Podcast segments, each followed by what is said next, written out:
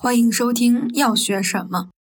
Hello，大家好，今天我们是想来聊一期在药企就业相关内容的一期播客。因为我知道，像我这样的药学专业在读的学生，或者是其他的相关的，比如说医学类专业或者生命科学相关专业的在读的这些学生，都很纠结的一个问题，就是啊，我们以后要怎么找工作？我们可能找到什么工作？去药企里会是一个什么样的环境？我们在择业的时候要注意些什么？我相信大家都有非常多的困惑，所以我就邀请到了圆圆学姐来和我们一起录这样一期播客。那首先。请圆圆来给我们做一下自我介绍。大家好，今天很高兴能够跟大家来分享一下过去一些我在学习和工作上的一些感受吧。呃，我叫圆圆，然后我的本科是护理学，然后在后面保研的时候进入了基础医学。我在一六年毕业后就加入医药公司，然后第一份工作是作为医药代表，后面呢是到了医药公司的医学部。那可以看到我这个各种的阶段，然后变化还是蛮大的。所以呃，我觉得我的一些在工作中的感受吧，希望能给大家带来一些新的思路。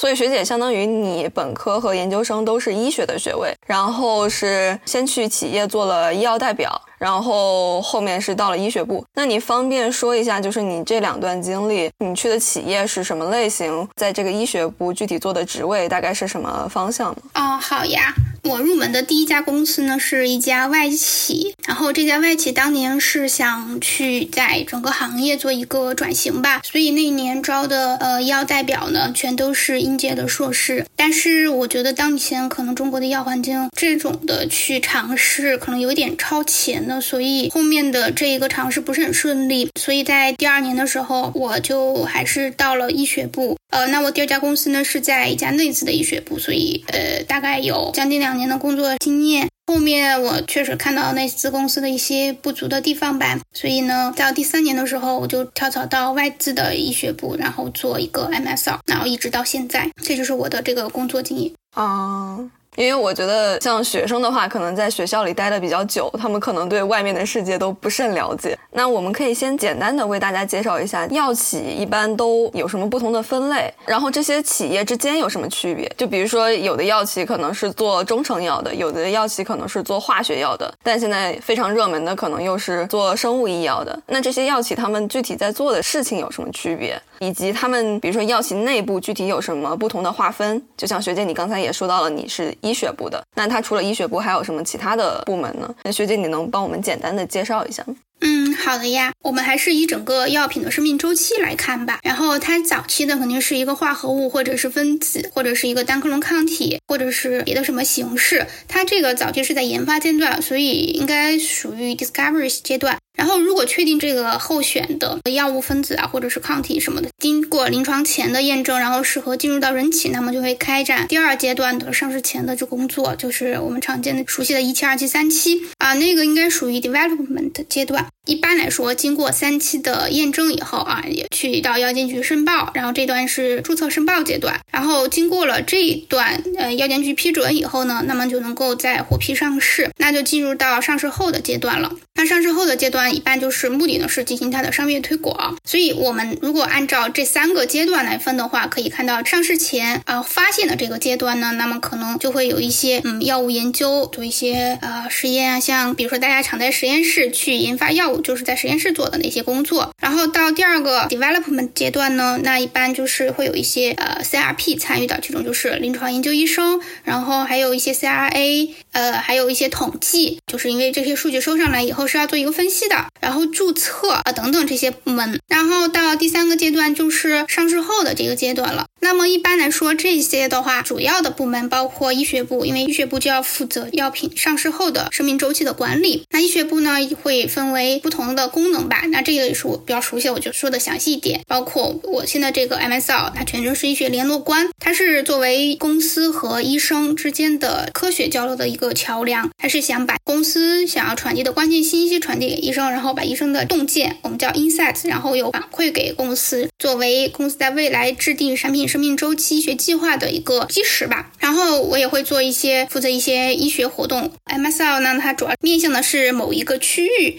那比如说我负责就是北京和山西，那么我就会专注于这两个区域的一些具体的医学事务工作。同 MSR 平行的还有 MA，就是 Medical Affair Manager，或者有的公司叫 Medical Advisor。然后这个医学顾问呢，他一般就是站在全国层面去管理产品的生命周期。一般来说，MA 的话，它可能在职位上会比 MSR 高一点点，但是在不同的公司的话，这个也不太一定。然后还有呃，有的公司医学部会有数据发表，就是 publication 部门，然后还有药物经济学的这个部门。这个在不同的公司，它可能具体归属于哪每个部门，可能会稍稍有一些不一样哈。除了医学部之外呢，还有市场部。市场部呢，就是组织这个药品或者是器械整个的市场活动。然后还有销售部门，销售部门应该是整个商业推广的终端了，但是面对面的去跟 KOL 去进行沟通，然后去传递产品的信息，最后实现打个引号的卖出吧。最后这样一个环节。我们一般很少说卖出这么直白的词，然后还有呢，就是一些商业部门呃，我说的这个商业是运营，因为产品销售它只是负责这样一个行为的实现，但是这个产品是怎么运送到医院的，这里面还有一个商业流通部门，像九州通呀、国医呀这样的公司，基本就是负责就是药品流通的这样的公司了。此外呢，除了医学市场销售，还有一个是准入部门，那准入部门呢，它就是负责把这个产品在国家层面，比如说医保准。入大量采购这些去进行谈判，然后在区域层面呢，就是每家医院，哎，因为像一个新的产品上市呢，它不会是说上市了这个医院就能够开出处方了，就能够使用的，它是还有一些进院的这样一个环节，就是外企会把它叫做 listing 这个英文来描述这个过程，这个是实现医院层入的准入。那医院准入了以后的话，患者才能够在医院能够使用这个药品啊。那准入呢，就是负责这方面的工作，呃，这是主要的几个部门。那此外呢，还有一些支持的部门，包括。人力呀、财务啊、啊合规呀、法务，还有一些公共事务。后面这些支持部门呢，是在不同的阶段，比如说呃上市前和上市后，它都是会有的。那这是呃我所了解的整个的公司的一个大概。嗯，那关于中成药、化药，还有一些生物制剂，那其实它的整个过程是差不多的。嗯，那既往的话，我国可能是以仿制药为主，就是国外已经研发上市了，然后过了专利期以后，国内去做一个分子结构相似的一个化合物，或者是靶点相似、结构相似的一个生物制剂。那生物制剂叫生物类似药，既往呢，我国是在这样一个阶段，但是现在呢，随着科技的创新吧，我国也有很多自主原研的一类新药上市。那比如说现在比较火热的几家生物医药公司，比如说百济、信达这些，他们就是做这个 PD one 而闻名的，在国内是打响了他们的第一炮吧。现在也做的挺好的，他们基本上是以生产生物类似药和原研的新的药物为主。然后我希望他们未来能够成为像 top 十的。外资这样的大公司吧。嗯，所以就是像中成药、化学药和生物药这些所有的药企，他们的大的架构是差不多的。他们具体的一些细节的差异，可能就是研发部门的流程可能有一些差别，以及生产部门的流程可能有一些差别，对吧？对的。如果是像中成药的话，可能就前面他去做一些化合物的探索，然后一期、二期、三期都差不太多。不过中成药，因为大家如果看说明书的话，上面很多都是上不明确、上不明确、上不明确这样的，有一些政策的原因，他就不会。做做像常规的这种化疗去做一个一期、二期、三期吧，可能它中间会有一些流程上的豁免。然后中成药在上市以后，它可能对于上市后的商业推广的团队也没有那么的完善，可能它不需要医学部的，比如说三三九感冒灵这种传统的中成药，它就完全不需要医学部。哦，这样，学姐，你刚才也提到了一些职位嘛，比如说 MSR 或者 MA 等等等等。比如说，我们经常去跟在企业里的人去沟通的时候，他们也会经常说出来各种各样的这种缩写，所以我们其实经常也会对这些缩写都感觉到非常困惑，就是他们具体是什么样的职位，他们又具体在什么样的部门。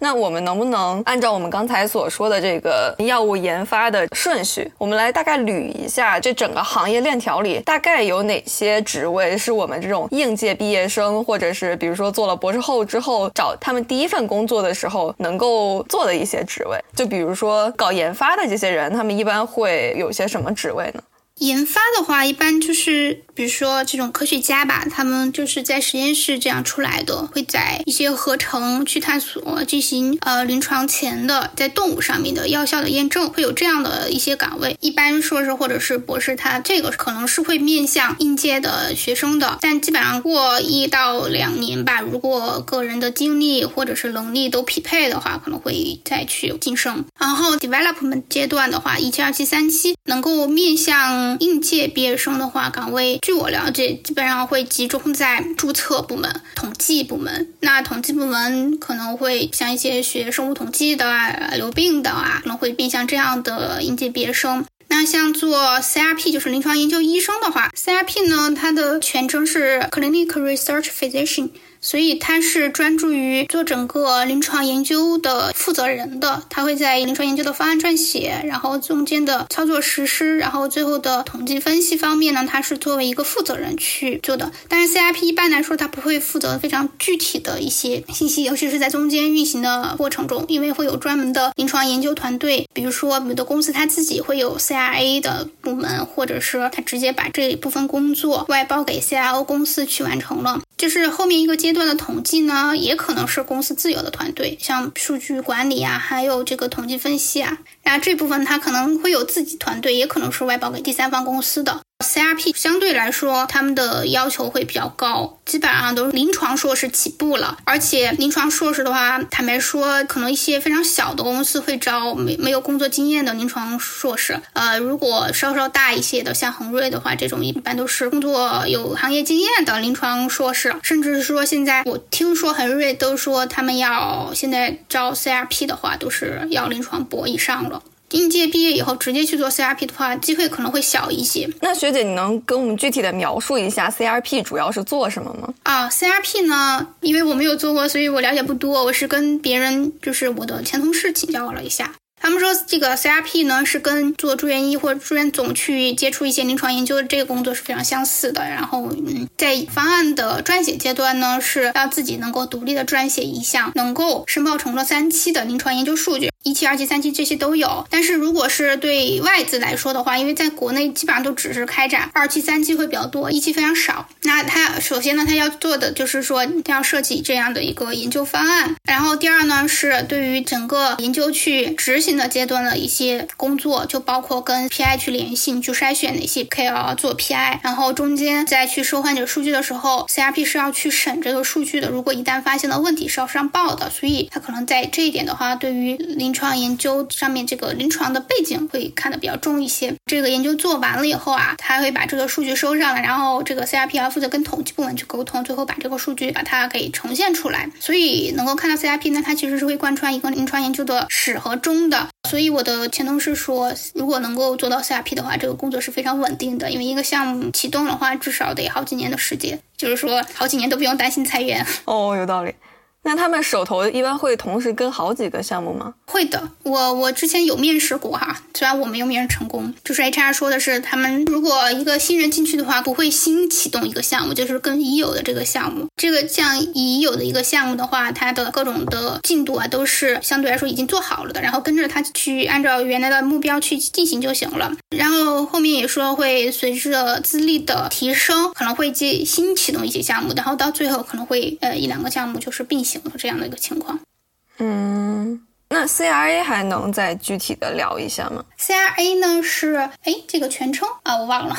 Clinical Research Associate。临床监察员是这样的，就是比如说某个医生那里有一个患者，比如说初看起来是满足某一些入入排标准，那么如果他满足的话，就会进一步的去跟患者进行访谈，然后看他这些资料合不合适。那 CRA 呢，它的主要的工作呢，就是要去跟各个 PI 去联系，然后促使保证这个患者能够尽快的入组，呃，入组的患者是能够满足方案里面的入排标准的。他是会在各个中心去做这个工作，然后另外还有个 CRC，CRC 好像是负责一些更具体的工作，比如说患者资料的收集呀，去做一些非常细节的协助的工作。哦，所以 CRA 和 CRC 都是临床一期、二期、三期里边的职位。对，但其实如果有些公司他会做四期的话，也是可能会有 CRC 或者是 CRA 的参与的。嗯。我感觉我还是没有太理解这两个职位的具体的区别。一个就是从门槛来说吧，CRC 的门槛更低，一般专科就能够入门。它是做一些非常具体的执行层面，就好比说从 HIS 系统里面把患者数据导出来，这种非常具体的工作。或者是去安排，比如说患者的标本的采集呀，这些非常具体、非常事务的工作。一般 CRC 就是驻扎在一家医院做非常具体的一些工作，CRA 呢，他会负责不同的城市、不同的医院，然后他会做一些去确保户组的患者是能够满足方案的一些，就是做这样的工作吧。他跟 PI 的沟通会更加的密切一些。我我不知道说对不对哈，这是我跟跟我们公司合作的 CRC 去聊的一些我的感受，但可能转述有误。然后后面就是就是注册了，就是根据你这个临床研究数据和一些生产的数据，然后结合国内的审批部门的要求，把这些临床数据撰写成相应的申报的材料，然后再去递给药监局获批。然后短的话可能半年到一年就批了，长的话可能两三年再批。不过现在药监局的速度是还是蛮快的。嗯，注册这块就主要是有医学背景的人或者有统计背景的人来写一些材料，所以主要就是医学写作相关的一些职位。嗯，是的，还有相关的合规或者法务也会参与其中。呃，因为这个部门它不是一个人去完成的，所以说就是在药企工作的话是非常注重不同部门的合作的。可能对于注册部门来说，它是立的整个项目，但其中呢，他会把别的部门的同事也拉在其中去完成这样一个注册申请的工作。然后就到了这个上市的阶段嘛。大家如果去看招聘的 JD 的话，会看到，比如说 MR Medical Representative 就是医药代表，DM 就是那个 DM 呢，在不同的部门它可能这个名称有不一样。比如说有一个叫 Data Management，可能就是在去做统计分析的时候的一个岗位。那我在上市后接触的更多的 DM 呢，是地区经理，也就是 District Manager，就是销售的上级，销售的地区经理。然后还有 RM，就是大区经理，在网上是销售总监，一般就是 Director 级别了。Data Management 的这个 DM 主要是在哪？是在上市前负责一期、二期、三期、四期的，呃，它的这个数据管理，它可以归到上市前，也可以归到上市后。它主要是上市前的一些临床研究嘛，但有些四期的工作可能也会找到他们。嗯，这个就看是否会找到他们，就看这个经费怎么算了。他们是找内部的同事去做，还是外包给第三方？嗯嗯，还有市场部啊，会有这个 RPM，就是 Regional Promote Manager，就是区域的推广经理。那区域推广经理呢，一般是由销售或者地区经理转来的，然后在网上的话会是中央的这个产品经理或者是市场经理，再往上就是市场部负责人。那市场的话又会有中央市场部和区域市场，然后再往上呢可能会有别的一些团队把这个后面的发展空间就会很大了。再在上面呢就是 BU Head Business Unit，就是整个这个产品的负责人了，他会同时负责销售和市场。哦。哇，为什么我感觉就是同样就是一个销售，但是会有一堆职务来负责这个？嗯，是呀，因为不同的部门它的工作的重点是不一样的。就是对于比较大的公司啊，它是有这个 BU 制的，就整个业务单元。它比如说这一个治疗同一个疾病，或者是比如说我我举个例子吧，就是肺癌吧。那肺癌的话，可能像阿斯利康呢，它那个泰瑞莎或者是伊瑞莎，它都是治疗肺癌的，它就会把这两个产品都放在一个 BU 里面。那整个 BU 里面呢，它会又分为两条线，一个线呢是就是面对于一线的处方医生的这样一个销售团队，然后还有就是市场团队。那市场团队就是策划市场活动嘛，比如说一些会议呀，跟协会的合作，可能会涉及到一些针对患者的，但不太多。每个公司的规定不一样，它就是会有这样两条线，像市场部和销售最后都会汇总到 BU Head 那儿去，他就是作为这一个或者是一系列产品的负责人。尤其是内资公司吧，或者是这种传统的国内的一些老牌的药企吧，他们有的会用那种大包纸，就是这个主要是一些成熟的产品了。他们把这个产品做完了以后，最后像具体到某一个省，他会直接把这个经销权卖给别的这个省的一个代理。那个像这种药企的话，他们就做到这一步就行了，他就是完成这个药品的生产。然后把它卖到药企，那他获得这一部分收益就行。那具体这个产品在这一个省是怎么去流通的，去进行商业推广的，那就是外包的，叫代理商再去负责了。所以就相当于是把 RPM 那一块外包出去，是吗？不是 RPM 外包出去，比如说他把这个交给代理商的话，那在这个省的所有的销售或者市场行为他都不再管了。所以它这种的话就不是 BU 制，就是有这种代理商，或者是说他会这个公司会在这一个省自己单独的成立一个小微公司，是由这个省的总的负责人来去负责的。就是中国有很多很多省，他会在不同的省去都成立这样的一个小微公司，然后这个总公司呢，它只负责生产。啊，然后卖到每个省的这个小微公司的这样一个步骤就行了。那它具体怎么再去完成这个销售推广呢？那就是这个省总再去负责。那这个省总呢，它就会有一大堆的产品都在里面，那可能不同的疾病领域呀，这些都会有。然后它就会再去分到下面去进行它的销售推广工作。所以这样的话，它这种区域呢，就是可以把它称为代理制，它就跟那个 BU 制是不一样的架构了。哦，一种是代理制，一种是 BU 制。是的。哎，那 SFE 是做什么的呢？因为销售的话，大家都知道会有一个指标嘛，这个指标是怎么来的？就是 SFE 去算的，它全称叫 Salesforce Excellence。他就会去根据一些供应链上或者是呃药品流通部公司的一些数据去算，哎，这个全年的大概销售目标是多少，然后分到每个销售的具体的指标是多少才能够完成全年的业绩。另外呢，那个销售他今年，比如说他有一个指标，呃，要销售多少多少盒。它实际上多少多少盒，那么就会去算它这个达成和它指标的一个占比，计算奖金。因为一般来说销售的话，它有一个底薪，然后还有销售的奖金吧。那销售奖金又分为两部分，一部分呢是这个行为的奖金，就是说完成多少拜访，每天的拜访数量是不是达标，你的这个合规考试是不是满分通过。然后还有另外一部分呢，最重要的就是这个销量的这个完成的奖金呢。那这部分的完成多少比例不是自己所算的，就是 SFE 去算出来的。SFE 呢也会根据这个既往的表现，去用一个合理的、能够更大的完成激励的这样一个计算奖金的一个公式吧，一个规则，最大化的去激励他完成销售指标。那好比说，有的公司，比如说他会要求达成百分之七十以上才有拿奖金的资格，那百分之九十拿多少？达成百分之百拿多少？达成百分之二十拿多少？这个就是 SFE 去算出来的。哦，所以它主要是掌管这些人的薪资计算方法的一个职位。更贴切的是说，他去合理的分配销售业绩吧，销售目标吧。嗯，那医学部的话，就如同刚刚所说的，有 M S R 医学联络官，MA 呃 Medical Advisor，或者是叫说 Medical Fair Manager，就是医学顾问，他是做整个面向全国范围的医学策略。然后后面呢，大家可能会看到 TA Head，一般在说，如果一个新人去面试的话，二面的话会面到 TA Head，就是 Therapeutic Area Head。到再往上的话，一般会就是 CMD Country Medical Director 到这个级别了。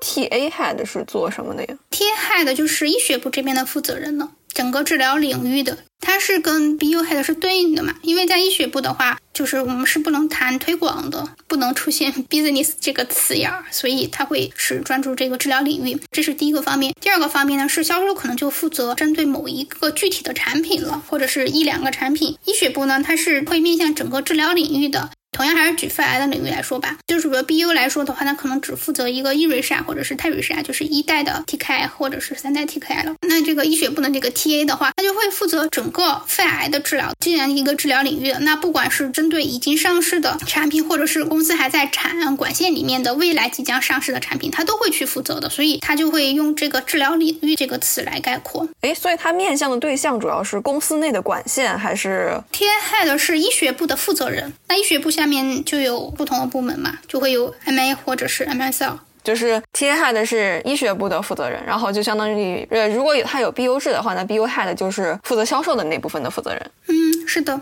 哎，CMD 是 CMD 是医学部的负责人，TA Head 的老板呀。哦。嗯，还有呢是药物警戒 PV 团队。因为在药品的这个商业推广阶段呢，可能会有一些不良的安全事件发生。呃，如果一旦知晓了这些安全事件的话，是需要在第一时间上报给 PV 团队的。那 PV 团队就会收集这些信息，一方面呢，可能会做未来的呃一些新的研发方向去做一个收集。那比如说大家所知道的这个外科啊，它就是因为收集了不良的事件，所以研发了一个新的适应症。所以 PV 就相当于是临床四期的那一部分，是吗？不是，它不是针对临床四期的。PV 是针对在整个就是药品上市以后，在使用阶段它所出现的任何的不良事件都需要上报给 PV 的，就包括就是患者自己用药的话，如果发生了任何不良事件，都可以打电话上报或者是上报给医生，都会收集起来的。他会把这些不良事件都收集起来去做一个分析，看是这个药品本身的问题，还是说它可以去探索一个新的治疗的方向。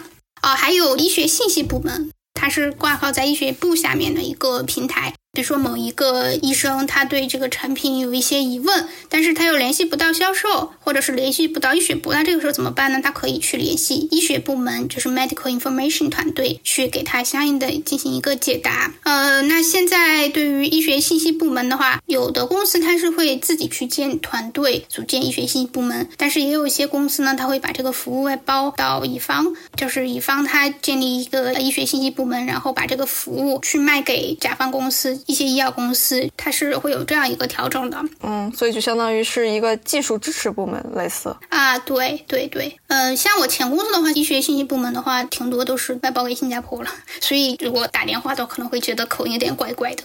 还有 medical excellence，对，medical excellence 跟 SFE 是相似的，就是针对于销售的话，他们有 SFE，那针对医学部这边的话，会有 medical excellence。他们就是负责 MSR 或者是 MA 的一些 KPI 的考核的，然后也会负责呃 MA 或者是 MSR 的这个能力提升方面。哦，然后还有准入部门会看到 KA 的岗位，KA 或者 HA 呢就是专门负责医院层面的准入了。然后还有 MA，在那个准入部门也有一个 MA，它那个 MA 跟医学部的 MA 是不一样的。准入部门的 MA 呢，它的全称是 Marketing Access。就是市场准入，包括全国层面的医保准入、带量采购，然后区域层面的省级的医保准入，然后医院的准入，它都会可能会涉及到。我想知道，就像他们这种 KHA 要做些什么呢？那他们一般就是跟区域的销售合作，好比说他们知道了这家医院，他可能最近要开药师会，要引进一些新的药品了，然后他们就会去联系这个药剂科，去拜访呃医院这个负责药师会分管药剂科的这个副院长，他们会去拜访这些对象，然后是跟他们建立联系。一般来说，开药师会会需要准备这个产品的一些资料，包括它的一些三期的数据，然后它的这个价格什么样的，它生产情况怎么怎么样。还有就是国家的批文，那 KA 呢或者 HA 就会准备这些材料，然后去递交给药剂科。那药剂科呢，它审批呢，一方面呢是会需要临床医生去提单，对，有提单。那提单的这个事情呢，一般是销售在前期就做好铺垫了。那临床的科室主任就提单，然后药剂科再对这个医院患者的实际需求去做一个评估。那如果评估以后觉得，哎，这个药 OK 呀，是患者需要的，然后价格也合理，那么就会让它进入到医院的系统中。那么后续。就可以在系统处方这个药品了，那这就是 K 的工作。他们跟医药代表之间的关系到底是怎么样呢？我感觉我好像总是分不清这两个职位。他其实我觉得工作的内容还蛮相似的，但是 K 的话或者 HA，他所面对的目标的客户，他的级别更高一些。其实我觉得整个的工作方式是非常相似的。要说什么区别的话，K 的级别会比就是一线的医药代表高一些。一般来说，能去做 K 的话，都是需要一些工作经验的，尤其是会需要一些作为销售的工作经验。哎，那现在比如说要集中采购之后，那这些部门还能发挥什么作用呢？需要的呀，就是比如说你这个带量采购谁去谈的呀？就是准入部门去谈的。因为准入部门它不是说只负责一个产品，它可能会负责好几个产品同时去进行。比如说 A 这个产品它进入了带量采购了，那这个事情呢就是整个准入部门去谈的。A 这个产品带量采购，那还有 B 产品还有 C 产品呢，别的产品还是需要去做一些准入工作的。如果都完成了，可能就没有了。但是一般来说，一个运营良好的公司，它是会不断的有新的产品去上市的，所以 K 呢会是永远有新的这个产品，它是要去做一些准入工作的。另外呢，还有一种情况就是这个产品已经进入了医院了，但是呢，后期如果有一些别的情况，它是可能会被踢出医院的名单的。那后面还是需要去 K 去做一个维护啊。如果是药剂科觉得这个产品不太好，或者是说患者需求不高，他就可能会踢出去，然后 K 还是再需要做一些相应的工作的啊。最后的还有一个独立的这个部门吧，是做 BD 的，就是 Business Development。那大家都知道，就是前面所介绍的药品从研发到上市这个流程哈，嗯，它是这个时间一般来说是非常漫长的，因为从发现到去开发，再到后面的上市，这个可能。得十几年的时间吧。一般来说，有一些公司它等不了这么长的时间呢，所以它会在中间去收购一些产品，或者是把自己的这个产品卖出去。这个工作呢，就是需要 BD 部门去完成的。那现在来说，很多这个流程也是越来越完善的。那比如说一些新兴的公司，大家可能举个例子哈，比如说大家在实验室跟自己的老板发现了某一个分子不错，那如果老板有很有雄心壮志，想把它进入到这个医学转化的这个步骤呢，那么那可能就是想把这个分子就是卖给医药公司，让医药公司再去做后面后续的研发，他就可能就可以去找到这个医药公司的 BD 的经理啊，BD 部门，然后就跟他谈谈这样的合作，然后老板可能把这个化合物授权给对方的药企。然后对方药企收到这个产品了以后呢，他们就会再去做后续的一些人体的研究，或者是然后在后面。那举个例子，比如说他把这个人体的这个一期、二期、三期完成了，但是呢，他自己是没有商业化的这个推广团队的，他可以去评估，如果他觉得自己去做商业运作划算呢，那么他可以自己去建团队；如果他觉得自己再去建团队做商业推广的话，这个成本太大了，不划算，他也可以再去把这个分子再卖给别的公司。那这中间不停的买卖的这一个。动作就是由 BD 来完成的。坦白说，你能够看到它就是一个我要卖给你要收的这样一个行为吧。嗯，那我们刚才说了这么多的职位，以及他们具体是要做什么。那比如说，我们到底是什么样的专业才能够去适配这样的职位呢？比如说，必须要临床硕士、临床博士，就这些岗位，他们在招人的时候，对专业背景和学历的要求大概是什么样子？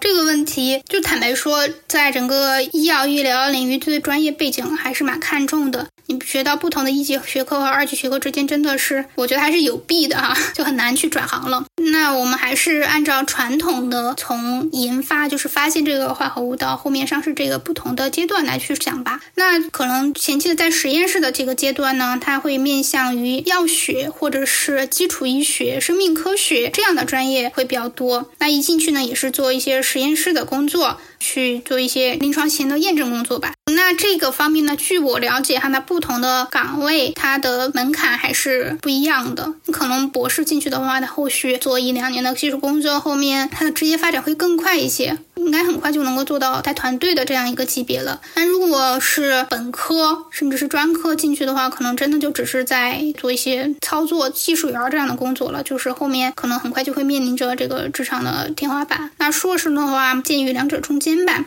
然后在后面到了开发的阶段，这个阶段的话，一般来说会对于学历要求硕士及以上了，真的会非常多。呃，那开发阶段从甲方来说哈，就是从医药公司本身来说的话，基本上做 CRP 它都是面向临床的，除非是有非常非常资深的做 CRP 的经验呢，你可能说别的学历背景或者是专业的话，可以会跳过来。那 CRP 现在起步都是临床硕士，甚至是更多一些比较大的公司，它会要求临床博士，且要求有临床经验，这是现在是一个大的趋势，可以说非常卷。然后还有就是统计部门，统计这方面的话，基本上也是硕士以上了，就是流病的硕士、生物统计的硕士。CIA 的话，嗯，它对于学历的限制没有那么严，本科起步吧。当然说，你对于一些顶尖的 CRI 公司，像 IQV 啊，或者是金鼎、PPD 这样的话，可能学历越高会更有优势，去获得 HR 的青睐啊。可能 HR 在一堆简历中一看到，哎，都是硕士，你这位博士，可能就先优先给你打电话了。然后 CRC 的话，前面也介绍过，CRC 它整个进入门槛比较低，一般本科就行了。然后对于学历的要求也没有那么严格，可能你生命科学相关的就行吧，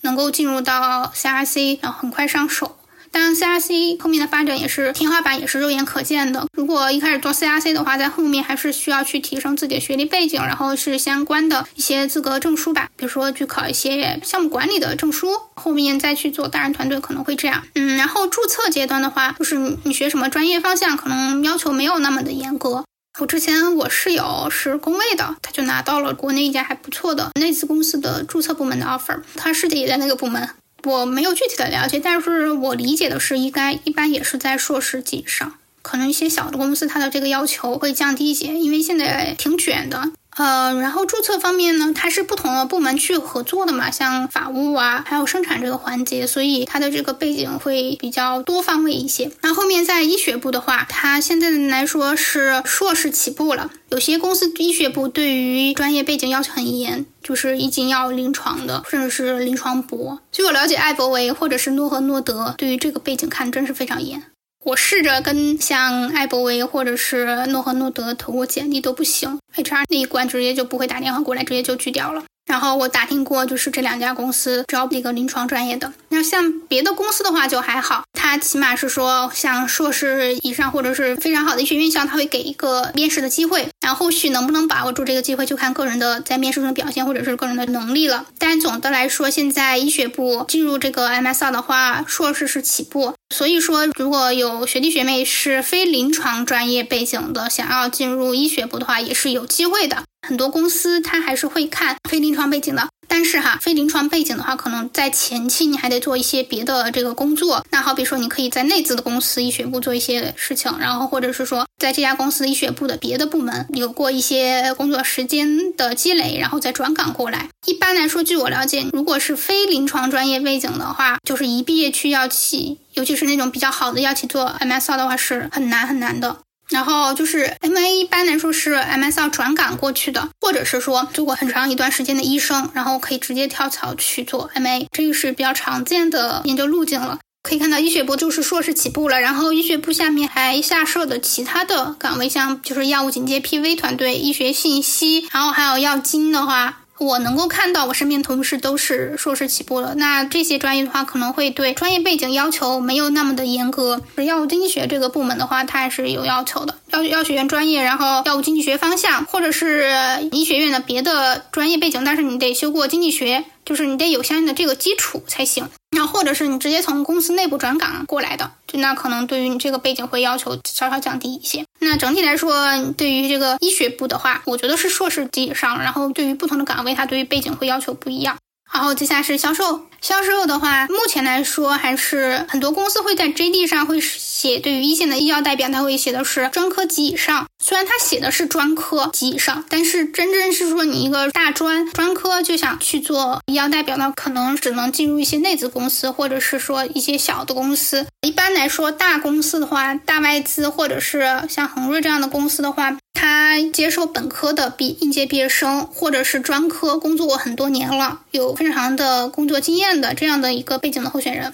那然后在地区经理的话，就是专科和本科的话，他是进入这个门槛，但是现在也有越越来越多的这个硕士去卷到这个销售的团队。为什么呢？扯回到原来的这个呃，就是我的第一份工作，因为我就做了药代表。那当时呢，是因为我的那家公司他就想转型。他觉得目前来说，国内的医药代表整个的学术能力是稍稍差了一点儿，所以他想全面提升这个公司团队的学术水平，打造不一样的销售团队，所以就在就是一六年全招应届硕士。但是中间对于我来说还是有非常多不适应的地方的，但还好我所在的那个团队，我的地区经理对我非常好，所以我觉得对于我个人来说还是收获蛮多的。那在期间呢，我也能够见识到硕士毕业来做医药代表的，甚至是博士。国内 top 二大学的生物学博士来做医药代表，但是我能够观察到这个男生的话，后续发展还不错的，这就是涉及到一个职业发展的问题了。不管是本专科、本科、硕士还博士，如果要做一线代表，入这个门槛的各种的薪资是大家都是一样的，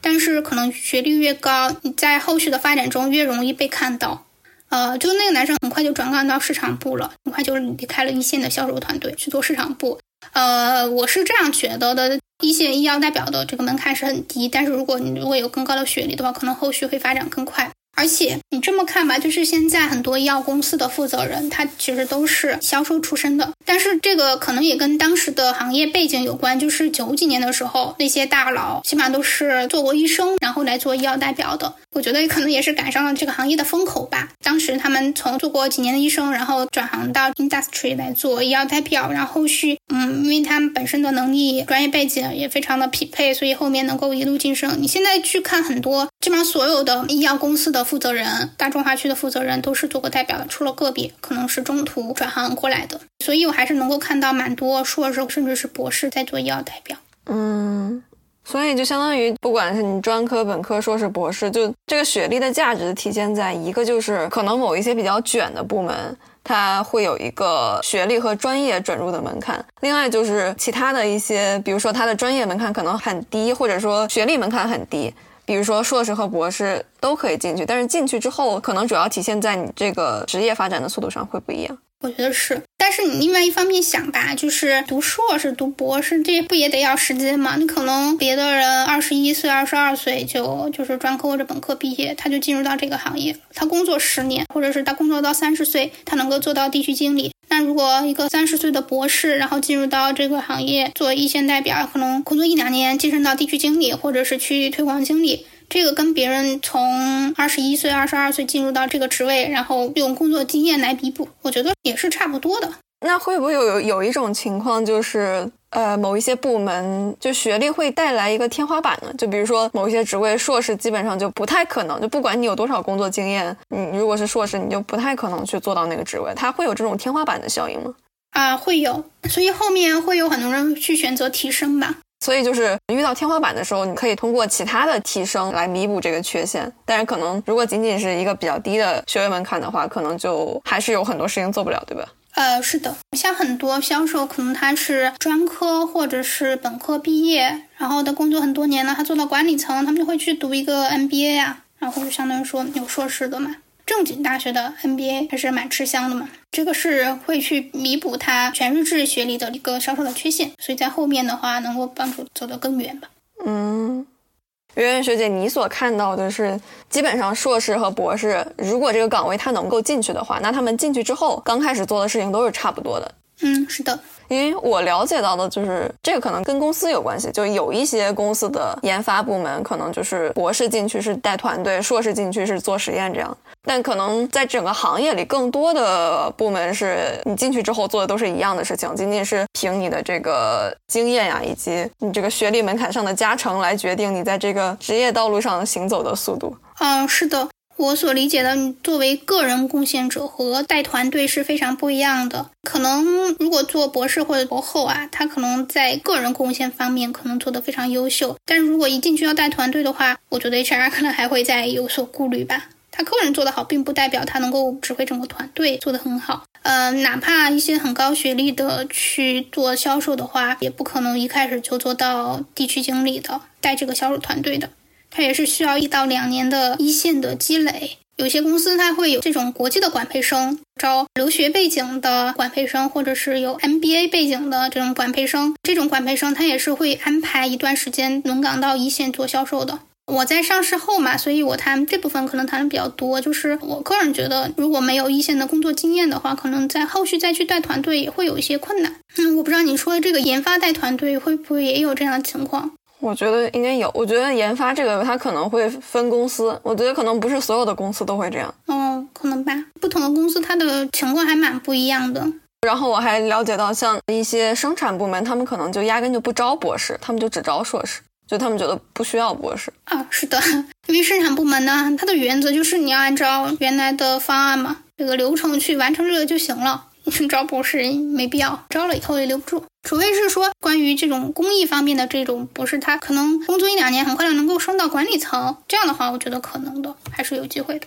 对对对，那这样想的话，就是如果我做了博士后再去药企的话，岂不就没有什么优势了吗？因为你看，首先我进去之后跟博士做的是一样的事情，然后呢，我这个学历上也没有比博士更多的加成，那我这个博士后的经验。听上去，在我去企业找工作的时候，是不是没有什么优势呀？我觉得也不是，就是看你这个博后做的是什么样的方向吧。就好比是说，如果做临床研究的这种博士，我的意思说就是做人体的上面的这个临床研究。你如果在这个像北种跟着某个大佬，他自己有一个候选的化合物，他自己想做一些临床的开发，你如果做这样的博后的工作，那么这个工作是跟未来如果再去申请 CRP 的工作，这个经历是匹配的。那这个是肯定可以作为去申请 CRP 的工作的一段工作经历。但如果说你做了这样的博后的工作，你未来要去申请一个销售的岗位或者市场部的岗位，这就是毫无加成的。所以我觉得还是得看你做博后的这段工作经历，跟你那个未来要计划去想要申请的岗位，它是否匹配。再举个例子，好比就是说，你如果是到某个实验室再去做这个博后的工作，然后呢，你去要申请一个药企的这个注册部门的岗位，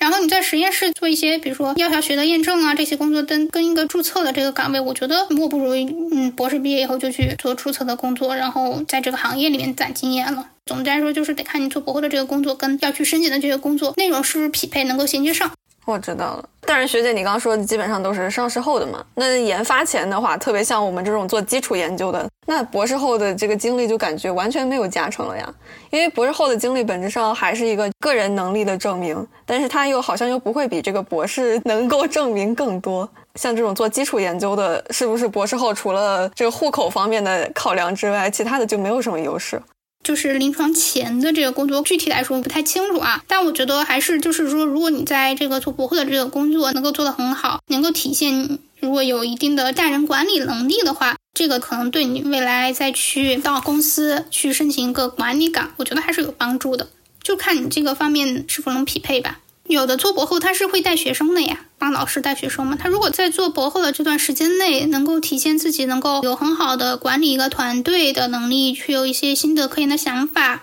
嗯，我觉得这个是可以写在简历里面的，然后供 HR 评估的。如果就是你做博后也是完全一个个人贡献者，什么都自己干，那在面试的时候怎么去展现自己带团队能力？怎么去向 HR 要一个一进入这个公司就要一个管理团队呢？你没有这个经历去证明自己带团队的能力啊，HR 很大可能也不会去买账吧。嗯。那像刚才说的，就比如说药企招临床的专业的人的话，他们可能会更看重这个临床经验。那这个临床经验要到什么程度呢？就比如说我需要做到主治医生，然后还是说我只要有临床经验就可以，不管我有几年都可以？就这个会有区别吗？这个如果是上市后的医学部的话，只要有临床经验就可以了，就一到两年、三到四年、四到五年都行。就是如果申请上市后的医学部的岗位，一到两年的临床工作经验是最为合适，我觉得是性价比最高的。因为如果临床做一到两年的医生，甚至说你算上在比如说北医的八年制，你算上后面几年拿到博士学位前在医院做住院医的这段工作经历的话，其实也是 OK 的，也是可以去申请上市后的医学部的工作岗位的。呃，那如果在工作太久的话，这个性价比就低了。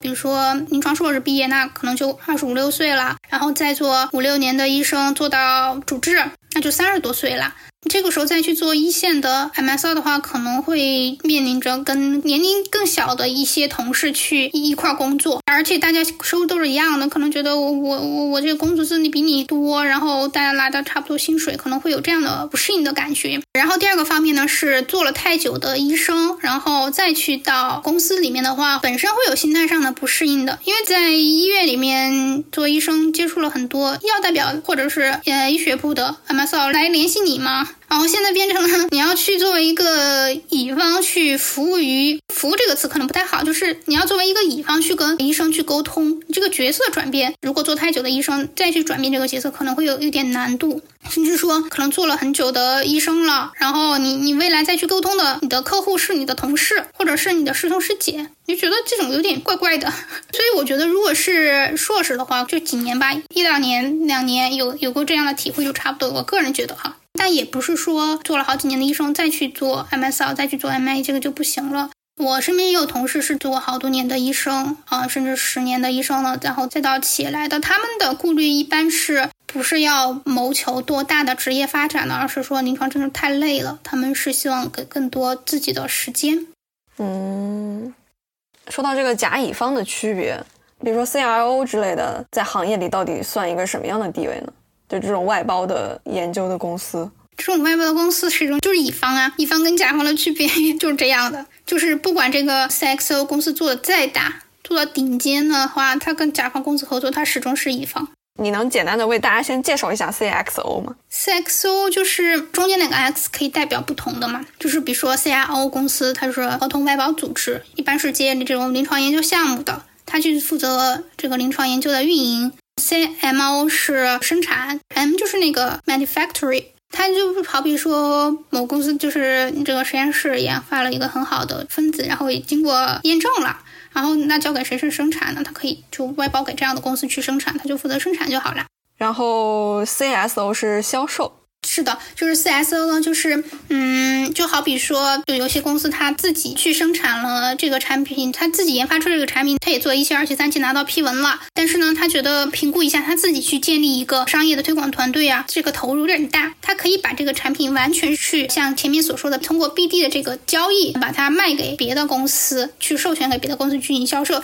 他也可以去外包给第三方公司，让他去负责这个销售工作。这个是主要是在分配利益上的一些不同。它如果是授权给别的公司的话，比如说像我知道之前这个和记黄埔有一个产品，就是以某一个 TKI 的产品，它授权给李来去做，它最后的收益呢是两方公司去分成的。那如果你外包给 CSO 公司的话，就是我理解是所有的收入都要归给母公司的，只不过是说母公司会把一部分的这个费用、服务费、这个运营的费用支付给 CSO 公司。CSO 公司呢，它最后是不参与这个利润的分成的，但也有可能会参与利润分成，就是看这个合同怎么写。但整体来说，就是之前做过 BD，把这个产品授权出去，就是两方是共同体，共同享有最后的利润分配。如果是嗯外包给 CS 公司，就是我只是买你的服务，但最后这个钱怎么分配的话，是我说了算。我我可以激励更好的销售，给你一部分的分成，但也可能就是我只付给你固定的这个费用了。嗯，这个是从公司的角度来说的，但比如说从我们个人来说，在甲方的企业里。他做的同样是研发、生产、销售。那在 CXO 里，同样也做的是研发、生产、销售。那在甲乙方做同样的事情，这个工作体验会有什么区别吗？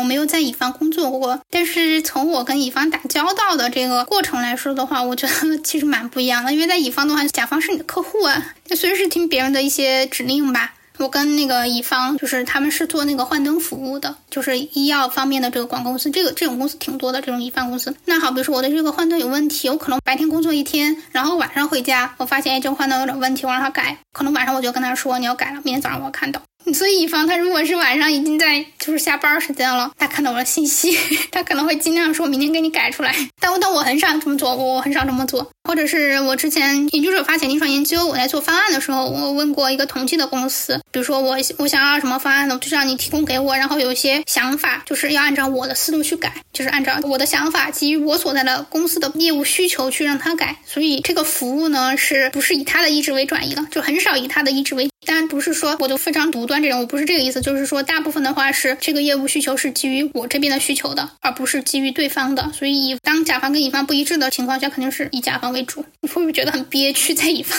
还有就是，据说哈，乙方薪资会稍稍少一点，但这个我不太清楚。那如果我想从乙方跳槽到甲方的话，会好跳槽吗？不太好跳，因为大家都想跳，就是竞争就会很激烈。因为甲方的话，他比如说这个部门，他就设置几个人来对接就行了。你到甲方的话，这个岗位就很少啊。但是甲方跳乙方也挺难的，也不能用难这个词吧，反正就是我试过几次，不太容易，因为他们会觉得甲方工作很清闲啊。你你作为一个被指挥的人，就会觉得，哎，这个甲方公司就是动动手指啊，发几个字，发几个语音过来，我就要忙活半天。他们会觉得甲方很清醒。就是我之前有尝试过，因为我做过几年 MSR，我我其实想去再动一动嘛。就去年吧，有投过一波简历，也有一些到乙方的公司，包括那种咨询公司或者是 IQV，我都投过简历。然后 HR 的顾虑在于说，你在甲方你这么清闲，你能否适应我们这种比较繁忙的高强度的这个工作？这是第一个。第二个呢，是你能否接受我们现在的薪资？哎，跳槽不会涨薪吗？嗯，是这样的。我投了两家，就是 IQVIA 和另外一家叫伊索普的咨询的岗位。就是我当时的时候，HR 会说，你虽然在这个医药公司有好几年的工作经验了，但是你到我们这个行业，他们觉得我在作为咨询我是没有工作经验的，所以只能给我非常 junior 的这个 title。这个薪资的话，嗯，那就是起步工资了。那起步工资跟我在甲方医药公司这么多年的这个薪资肯定是不匹配的。不说涨不涨薪，甚至说可能就平薪吧，就是平跳啊。问我能不能接受？我后来想想就算了。如果甲方跳乙方的话，会有这样的顾虑。当然，我觉得哈，如果是大佬这个级别，可能就没有这么大的顾虑了。大佬直接过去就是大佬，大佬从甲方跳到乙方也是大佬，然后大佬是带资源过去的，就是他本来会带一些人脉资源过去嘛。我们这个聊的是企业和 CXO 的区别。那比如说，同样是企业，内资的企业和外企，这个区别主要体现在啥？工作体验上的区别。就是首先从薪资方面吧，因为工作嘛，就是为了获得一份薪水，养活自己，提高自己生活质量。我在内资公司的工作薪水真的是一言难尽，就钱很少，工资很低，基本上算是两年就保持着入门的薪资吧。然后第二点呢，是从个人的能力的提升方面。我当时在那家内资公司也算国内还蛮大的内资公司了，但是呢，我能够看到它内部对于就是员工的培养这方面，包括一些培训啊，或者是人员的激励方面呢，确实是不如外资公司，这个感受非常明显。就是比如说我在那家内资公司，我要写一个临床研究方案，但是我找不到任何资源去学习，我只能靠自己摸索去模仿那些统计的知识，全是我自己去看书来的。然后我想去请教别的部门的同事，也是要我自己挨个挨个去打电话去问到的。但在外资公司就不一样，你需要各方面的能力，公司已经有非常完整的这个学习的库，你可以去里面找。然后公司也会定期的安排一些培训项目，包括我去怎么去拜访啊，我怎么去做一个演讲。我怎么去做一些医学计划？这些在外资公司都是有非常完善的一个体系的。这是一个个人能力培养，还有员工激励方面啊，就是在内资公司的话，可能一年到头也就这样。我那年就是没有年度的这个调薪，那我觉得我反正也就这样干，我也是拿这点钱，我做的 再好也是拿这点钱，就是我个人会觉得在个人激励方面会差一些。但是在外资的话，它是每年会有定期的调薪的，就是每年年度一次嘛，根据过去的业绩，然后还有个人的表现，然后还有就是你的奖金也是根据个人的 KPI 的达成的，然后公司业绩各方面去做一个调整。我觉得这对我来说是一个很好的激励。工作久了难免会比较疲劳，但是如果你有一个还挺好的一个目标在那里，就会在工作中遇到一些困难或者是疲惫的时候，会更好的自我激励，然后去克服这些困难。第三点呢是平台的加成，就是在内资公司的话，可能这个产品都是一些非常成熟的产品，然后你在做一些包括医学或者市场活动都是非常套路的，就是很少有创新，甚至说这些医学或市场活动就是捡外资的。因为你这个产品是在外资已经上市很多年以后，那个内资公司再去运营的，所以外资公司会觉得你这东西就是捡我的，你没有任何个人的原创性的想法在里面，做这些活动都是 copy 别人，就是看外资别人怎么做你就怎么做。所以你未来再想调到外资的时候，这一点是对方会重点去考核的。嗯，这是产品本身，然后还有公司的平台。目前来说，外资还是非常认可外资，就是你既往在外资工作过的，然后内资呢也非常认可外资这个工作背景。然后，如果是内资要跳外资的话，可能人家会对你有一些顾虑在里头。呃，什么样的顾虑呢？就是会觉得你的合规呀，然后你的既往的工作经验，这个职责是否清晰？我觉得是工作方式。然后你再去做一些计划的时候，能力上是否能够满足一个原研产品它所需要具备的能力？当然，现在也有很多国内有一些原研的产品嘛，像恒瑞、就百济，这些都是军实，这些他们都是有自己的原研的产品的。那我觉得可能内资外资的差距，就个人来说哈，它的这个差距会进一步缩小。但是目前来说，还是能够看到其中有一些差距在里头的。我感觉这个跟我想的还蛮不一样的，因为总感觉去那种特别正规的大公司，会有这样一种印象，就觉得啊，我做的就是一个非常非常细节的螺丝钉的工作，所以我的个人能力、我的个人成长都会非常有限，所以就会有一种说法说啊，那你去一个小公司，去一个初创公司。你的个人能力的提升可能会更大，但如果是像你这样说的话，那我在外资的大企业同样是可以得到非常快速的能力的提升的，并且它这个能力的提升，它体现在我这些资源的可获得性更强。但是如果是在一个初创公司，我可能就我能力是提升了，但是我觉得提升的很费劲，我可以这么理解吗？啊，是的，因为在初创公司很多制度都不完善，需要自己去完成，然后你就会花很多时间在一些非常琐碎的流程上面。但外资公司也会有。就好比说，你在一个初创公司，你想做一个什么项目，那既往别人都没有经验啊，也没有相应的的 SOP 在里头，你可能就要自己去探索，自己去摸索，然后这个过程就会花费很多时间，甚至说后面做了很多工作，然后老板就会觉得，哎，我觉得收益性不大，算了吧，前面就白费了，就会有这样的情况在里面，就是你的这些探索，最后拿出了一个失败的结果，你再去跳槽的时候，你怎么跟人家说呢？你跟 HR 说，哎，我我前面工作工作什么什么，但是老板不认可，是吧？我觉得作为个人来说，就会有这样的。情况出现，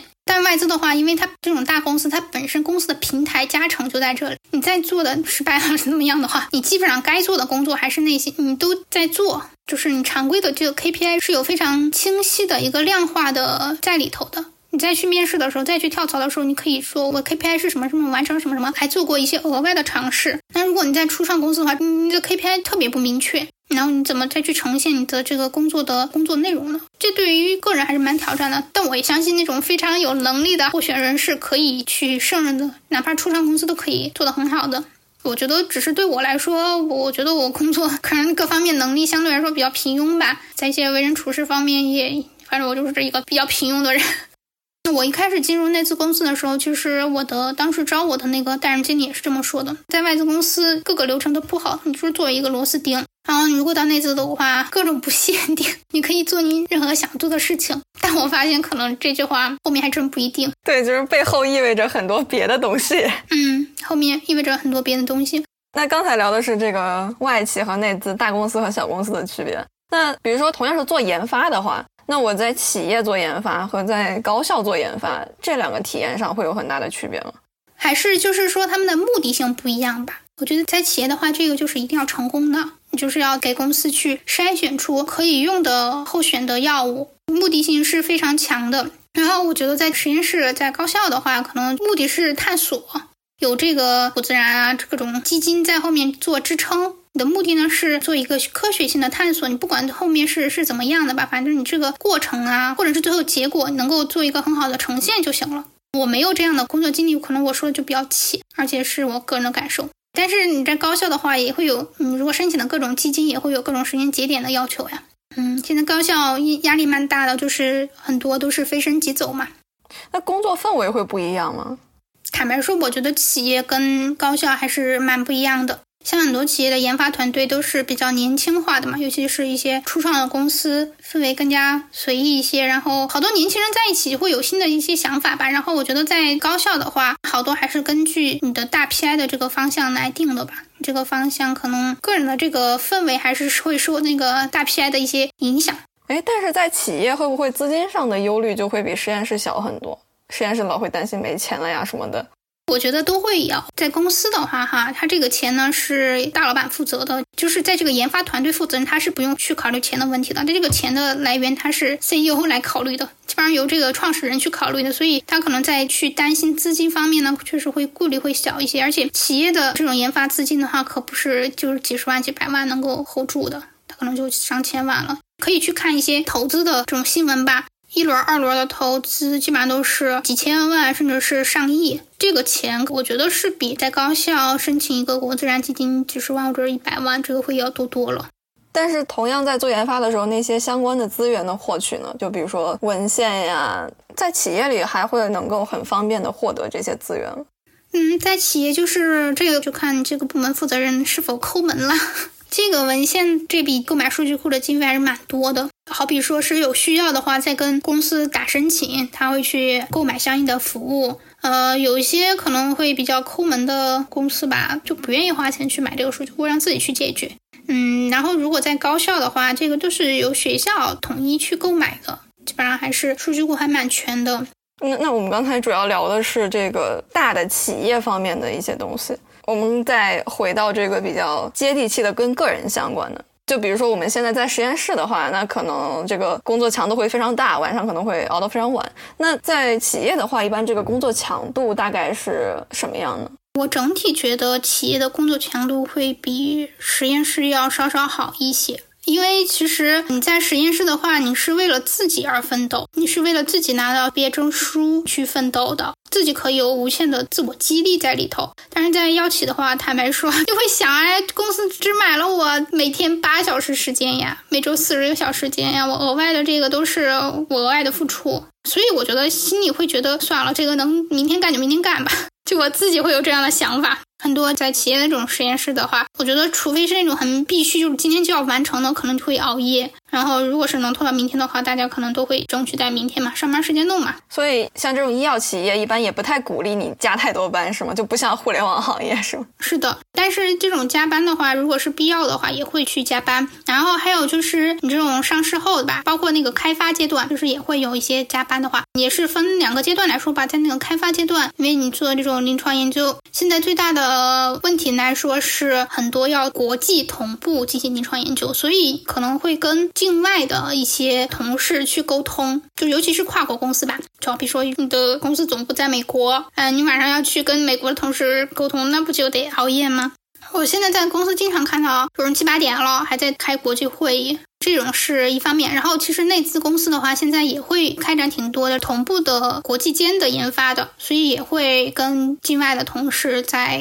这种有时差的去进行沟通。然后还有就是你在药企的话，你经常会面临着来自于跨部门同事或者是你的客户在非工作时间的一些咨询或者是一些请求。这个尤其是反映在，比如说我们这个上市后的医学的工作啊，我经常会在晚上收到我所面临的客户医生的一些问题。的可能你想，他们也就白天在忙嘛，然后有些事情跟企业之间的合作要晚上才有时间去看，他就得晚上发信息来我，所以我就得晚上去工作。然后还有就是，比如说我们有一些医学项目，就是医学会议吧，也会选在医生空闲的时候，那不就得在周六周日或者晚上七点以后，那就是得占据个人的时间。啊，或者是晚上有些销售他碰到一些临时的问题，他就会问过来嘛。那我也基于同事之间的友好合作，我视情况而定是否要去回复他。所以这个就会导致非工作时间一些额外的事情。所以现在公司也很机智啊，所以跟大家签的合同都是弹性工作制，就是从合同来说不存在一个很明确的工作时间，只不过是说这个工作时间是一个大家约定俗成的，你可能白天工作，晚上休息，就这样一个情况。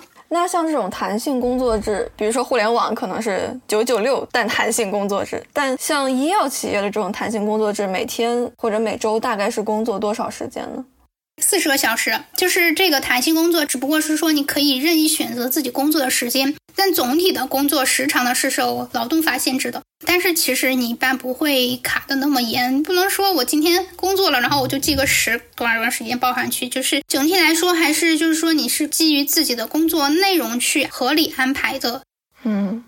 嗯，年假这个是不是不同企业之间差特别多？对，一般来说，内资公司的年假很少。内资公司会按照国家的规定来，就国家是规定工作前十年都是五天的，所以在内资公司基本上都是五天。可能现在有一些 biotech 年假的时间稍稍向外资看齐，会给的多一点。在外资的话，基本上都是十五天左右。有的公司它看似只给十天的年假，但其实它会有一些别的什么总裁假呀、公司私庆假呀、圣诞假呀这些七七八八凑在一起，大概一进去就会有十五天的年假左右。然后随着工作时间的延长，年假也会更多。像我之前在前家公司工作三年，就有十七天的带薪年假。另外还有病假，在内资公司好像是没有明确的说法，就是说有一个病假的。多长时间的规定？在外资公司的话，我这个病假都是十天带薪病假。如果超出了十天这个时间的话，你可以再请年假。就是如果生病的话，你可以请年假，那也算是带薪的。如果年假和病假都休完了，那么只能休那种不带薪的假了，就是可以休，但是可能就没有工资了。那刚才正好也聊到这个薪资，那医药行业好多好多不同的岗位，比如说我们刚进公司的时候的最开始的这个岗位，它的这个薪资范围大概在一个什么水平呢？我觉得这一点的话，如果毫无工作经验的话，可能进入这个领域，他的薪资是大概差不多的，就是十到三十万之间。据我了解，在不同的阶段或者不同部门都差不太多。基本上，如果是按照那种非销售岗位哈，基本上都是在十万到三十万之间，会是这样一个总的年薪。然后销售的话，这个差异会非常大。销售的话，可能底薪几千块钱到一万块钱吧，啊，一万多都有。然后销售后面是靠销售奖金，看有多少，你达成多少。其实大部分外资的话，可能一个季度的奖金可能就是几万块钱吧。然后如果达成的越多，那个奖金就会越多。嗯，内资公司的话，可能这个底薪会就几千块钱更低一些，就几千块钱。但是内资公司销售达成，基本上是是上不封顶的，这个部分的激励会很多。所以对于销售就是一线代表来说，这个你一进入公司能拿多少钱，你薪资是多少，这个范围太大了。我了解到的，像做研发这边，如果是博士去做研发的话，可能年薪也就是三十万左右。是的。差不多就是十十几万到三十万之间，就这个范围内。但后面的话，就根据个人的这个岗位不同，或者是你的弹性能力，它会有不同的涨幅。就是刚进去，如果是同一个岗位，大家工资基本上都差不多，对吧？并不会因为你的学历更高，或者你有国外的经历，工资就会更高，这个是不会，对吧？不会的。刚入行的时候，这个岗位基本上都薪资都是一样的。可能在一线城市或者是二线城市，在一些交通补助、饭补方面会有一些差异吧，但差的也不太多，几百块钱差异。所以有国外的经历的优势又在哪儿呢？就比如说我在国外读了个博，在国外的这个经历的优势在于说，你的个人的贡献更容易被看到。更容易进入到 HR 的眼中，更容易招进来。可能一批候选人都是硕士，或者是国内的这个博士。那一看，哎，这人有海外经验，可能会带一些不一样的想法。那么我先给他打电话约他面试吧，会就这样。然后在一些年度的回顾里面，比如说公司有岗位可以让下面的这个同事去晋升了哈，那一堆人来去晋升的话，可能觉得哎，这个人海外博士耶，然后工作也还可以。对比另外一个候选人，他是一个国内的博士，然后。两个人工作可能 KPI 方面差不太多，那么可能会更加青睐于这个有海外背景。目前来说，我能够看到的是，有海外背景的候选人确实会在晋升的速度上会快一些，但是一入行的这个工作岗位啊，都差不太多。除非是那种在国外工作很多年了，然后回国，哎，那就是相当于说你这种优势是很大的。但我们今天只谈应届毕业嘛，所以如果就在国外你读完博士或者硕士回国那话，只能说是简历更容易被看到，然后后续你的个人贡献更容易被看到。就你前面也提到说，比如说外企它每年会有一定幅度的涨薪嘛，比如说外企和内资企业，它这个涨薪的幅度大概是多少呢？就是个位数的涨幅，这个在外资的话就是个位数，很少能够看到超过百分之十几的，反正我没有见过。别的行业确实能看到百分之十几、百分之二十、百分之三十涨幅。呃，然后内资公司的涨幅，这个我工作就两年，然后我只涨过一次，就涨了一千块钱，所以我不太清楚这个它具体每年的规律是咋样的。我会觉得内资公司在个人的职业发展方面制度不是很完善。但我不知道，又过了这么多年，又过了四五年吧，这个情况会不会好一些？或者是说我当时去的那家内资公司不咋样，而别的现在一些像恒瑞这样的公司会完善一点？这个我不太清楚，不太清楚现在情况。但就我当时的这个感受来说，嗯，内资公司的这个涨幅真的不确定。那跳槽的话，一般是不是会涨得比较多？对，一般跳槽的话，涨得会比这种年度的普涨要涨得多一些。你看，在药企的话，其实我们的合同都是基本上是三年一签的，所以大部分人会两三年就跳一次槽，所以涨薪基本上就是靠跳槽了。年度的涨薪的话，可能就涨个呃百分之几吧，但跳槽一般来说会是百分之十几、百分之二十。就之前的话，猎头跟我说百分之二十到百分之三十的涨幅是一个合理的涨幅，但其实到我自己来说的话，可能谈的不好，对方 HR 压了价，可能就给百分之十几的涨幅都是有的。谈得好的话，可能百分之三十，但百分之三十以上就基本上比较少见了。那除非是说你前一份工资实在是太低了，然后可能会有这个百分之五十啊，或者这种翻倍的涨幅。那在企业除了薪资之外，还有其他的什么福利吗？比如说会不会给股票等等等等？啊，这个是有的，就是 这个又涉及到内资和外资的区别了。就我在内资公司的话，这些福利都是没有的，可能有一些过节费吧，差不太多，也不会太多吧，就是几百块钱，过一个中秋、国庆、元旦，给个几百块钱，这些福利。出差的待遇也比较差，就是我当时那家公司出差在城市的住房的标准是四百块钱，我当时就特别不喜欢去上海出差，因为上海住宿很贵啊，他只给四百块钱标准，我只能去住一些快捷酒店，而且快捷酒店还不能选地段非常好的，只能选稍偏一些，我就不喜欢去上海出差。在外资的话，这个差旅标准会高一些，基本上是七八百、八九百、一千都有的，餐费的报销也会稍稍高一些。这是这个差旅吧？我觉得这个嗯不能算福利，但是内资外资确实有差别，因为差旅本来是工作一部分嘛，不能算福利。然后还有就是商业保险。这个差异蛮大的。我在内资公司是没有商业保险，就是没有那个商业医疗险的。他当时有这些意外险是有的，应该是有吧，我忘了，不确定。但外资公司是有商业险的，包括我的疾病险、寿险，这好像是按照我三十个月的月薪来算的，其实还是蛮大一笔钱了。如果我不幸嗝屁的话，我父母还能拿到挺大一笔钱的。然后还有就是这种交通险嘛，基本上就几百万、上千万，就这个额度是这样的。但我希望我不会用上这些。其实这个商业险最大的是个人的补充医疗了，就平时生个小毛小病啊，这不舒服那不舒服，去医院看个病，然后除了这个职工医保之外，你身边不是还有一些自付的这笔费用吗？这笔费用还能够拿到保险公司去报销。基本上个人这种二次报销以后，个人能够支付的金额就很少了。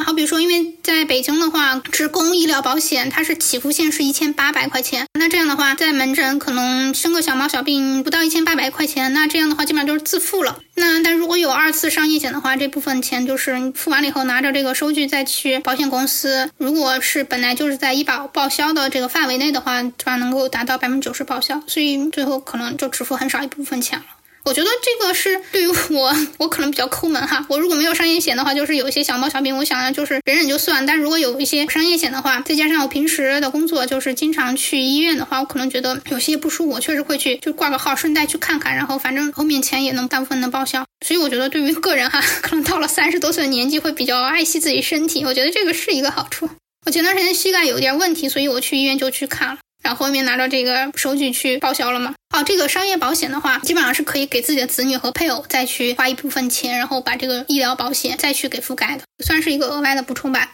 第三部分就是说那个股票啊，股票有些公司会有员工持股计划，但不是所有的公司都有。呃，有些公司会直接就分给员工几股，但这种直接分像一线员工，他就分的就很少了，就做一个小小的福利补充吧。一是这个直接分过来的，二是就是说公司让你打折买，就比如说七折八折让你买了，到时候抛了，然后中间就会有这个差价嘛。这个差价是由公司来花钱补上去的，相当于说公司让你比如说七折买公司的股票，完后你再卖掉，那公司这个股票再涨再跌，我觉得一几天之内不会跌到百分之三十就跌出去了吧，是吧？它可能会涨，可能就波动个百分之几，然后你觉得可以卖了就卖了，然后中间其实还会有百分之十几的这个差额在里头，甚至说它涨了，你可能差额就更多了。然后还有就是一些企业年金哈，我觉得企业年金 这里呢，给大家提个坑，就是去谈总包的时候，他会把企业年金给算进去。但企业年金呢，它一般是你得工作满足一定的工作年限的时候才会返还过来。比如说他会跟你说，合同你工作满两年，给你多少多少钱，比如说给你十万。但是如果你把这部分十万块钱算到了一开始的这个总包里头的话，其实非常亏的，因为你开始第一年是拿不到这笔钱的。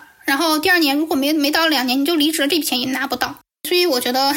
我希望大家再去谈心的时候都能少一些套路，多一些真诚，只谈能够很快拿到到手的，别谈什么年金的，这个好虚啊。就谈的时候要问清楚这个里面到底有什么。嗯，是的，是的。哎，我希望我公司的 HR 不要听到我这个话。然后就是第四部分，就是五险一金了。这个是国家规定要买的，但是就在比例方面，或者是你基数方面，有些比较抠门的公司，这个会有差异的。就好比说，一般来说，正规的话会是按照你的每个月的底薪做的缴纳。就比如说，呃，我的工资是一万块钱，那么他就会按照一万块钱去作为基数给我缴纳。但是有一些比较坑的这个公司哈，他比如说这个底薪是一千块钱，但是他就按照当地最低的起付线去付。比如说之前我那一年北京就七千多块钱，所以公司就只会按照七千多块钱这个基数去给我交。嗯，相当于给我缴的五险一金就少了嘛。甚至还有就是，比如说国家有不同的比例，像北京的还有百分之五到百分之十二之间都有。那如果他按照百分之十五给你交的话，啊，百分之十二足额的缴纳五险一金。然后如果不太好的话，可能就按照百分之五缴了。那百分之五缴的话，就是像医保的话或者社保的话，尤其是养老保险，就是大家都知道，住房公积金是个人缴一部分，然后公司会等额的补一部分。那如果个人缴的少了，公司也就补的少了。就是他如果按照百分之五给我缴住房公积金的话，那我就交五百块钱住房公积金了，然后公司再给我补五百。那实际上我会拿到一千块钱的住房公积金，但如果公司按照百分之十二给我缴的话，那我个人扣一千二的住房公积金呢，那公司就要给我补上一千二百块钱，那我会拿到就是二千四百块的住房公积金，其实还是蛮大的一笔钱了。因为现在不管大家是在当地你是租房还是买房，这笔住房公积金是可以提出来的，相当于现金的。我觉得这部分福利的差距还是蛮大的。所以大家再去谈薪的时候要擦亮眼睛哦，问清楚按照多少的金额给你缴五险一金，比例是多少？哇，学到了好多。还有一些就是特别少的福利吧，过节费这些差别不太多。那户口这一块呢？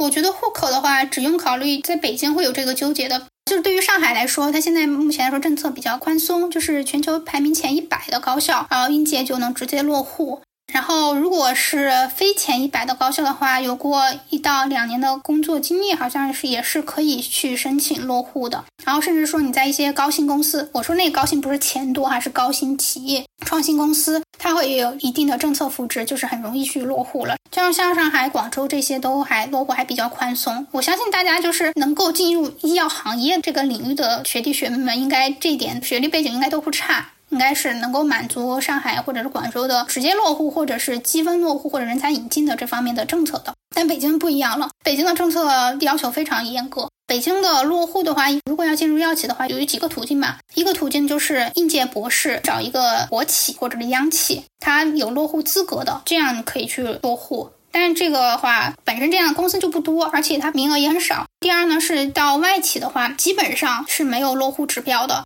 除了个别公司，就是外资跟国内的内资合作的这些公司可能会有落户指标，但是也非常少，一般一年就一个到两个，也也很少。这个大家再去打听吧，因为我所了解信息是二零一六年的信息了，过了七年，我不知道现在政策是不是还是这样的，大家可以再去问，但真的非常非常少。那种纯外资的企业是肯定没有落户指标的，那种合资公司可能会有，然后还有就是内资，注册地在北京的内资可能会有落户指标。之前好像听说乐普医疗。是有落户指标，但现在也是过了这么多年了，我不太清楚了。然后这是毕业落户，然后还有第三方就是积分落户，那积分落户也很难。我算了下，我得等到四十多岁才能落户，所以我之前没没有考虑积分落户这个情况了。这里再补充一下，就是除了户口之外的话，北京还有一个工作居住证，大家可以再去了解一下，去搜搜相关政策。那我这里简单说一下工作居住证吧。那工作居住证呢，就是约等于北京户口，那除了一点是不能实现的，就是子女不能在北京高考。就是我之前拿到过工作居住证，然后像北京户口的所有的呃能够享受的福利都有的。拿到工作居住证有两个条件，一个条件呢就是这个公司有办理北京工作居住证的资格。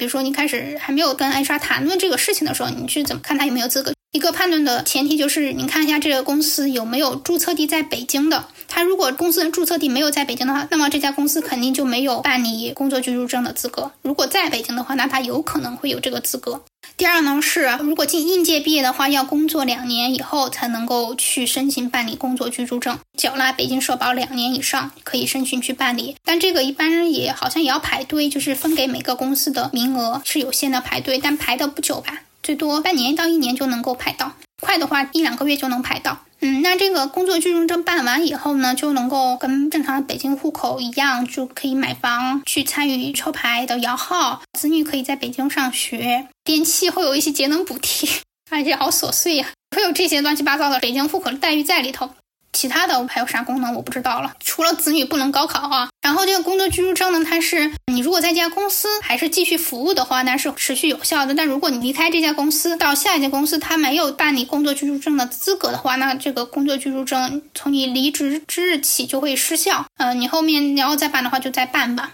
那如果没有工作居住证的话，呃，然后也没有户口的话，那如果像在北京定居的话，就只能靠着那个五年的社保和税。呃，如果要在北京买房的话，在北京买房就是连续六十个月的社保，然后如果要汽车摇号的话，就是连续六十个月的社保，加上在北京交纳个税。大家这一点的话，虽然可能不太涉及，但是我觉得为未来做打算吧。如果大家去跟 HR 去谈的时候，这一点也是可以再去明确的，看看他可不可以落户呀，可不可以办理北京工作居住证啊，然后社保缴纳地和个税缴纳地在哪里。啊，这一点大家可以再去跟 HR 明确一下。比如说，像如果是在北京的这些高校做博士后的话，然后就相当于他博士后出站之后，如果那个公司愿意接收他的话，好像他是能够落户的。对，但是也要看公司本身有没有资格哎。我之前是听说，就是你在境外有过留学经历的，然后再回到国内，只要这家公司有资格，他可以走留学生途径，就不占名额。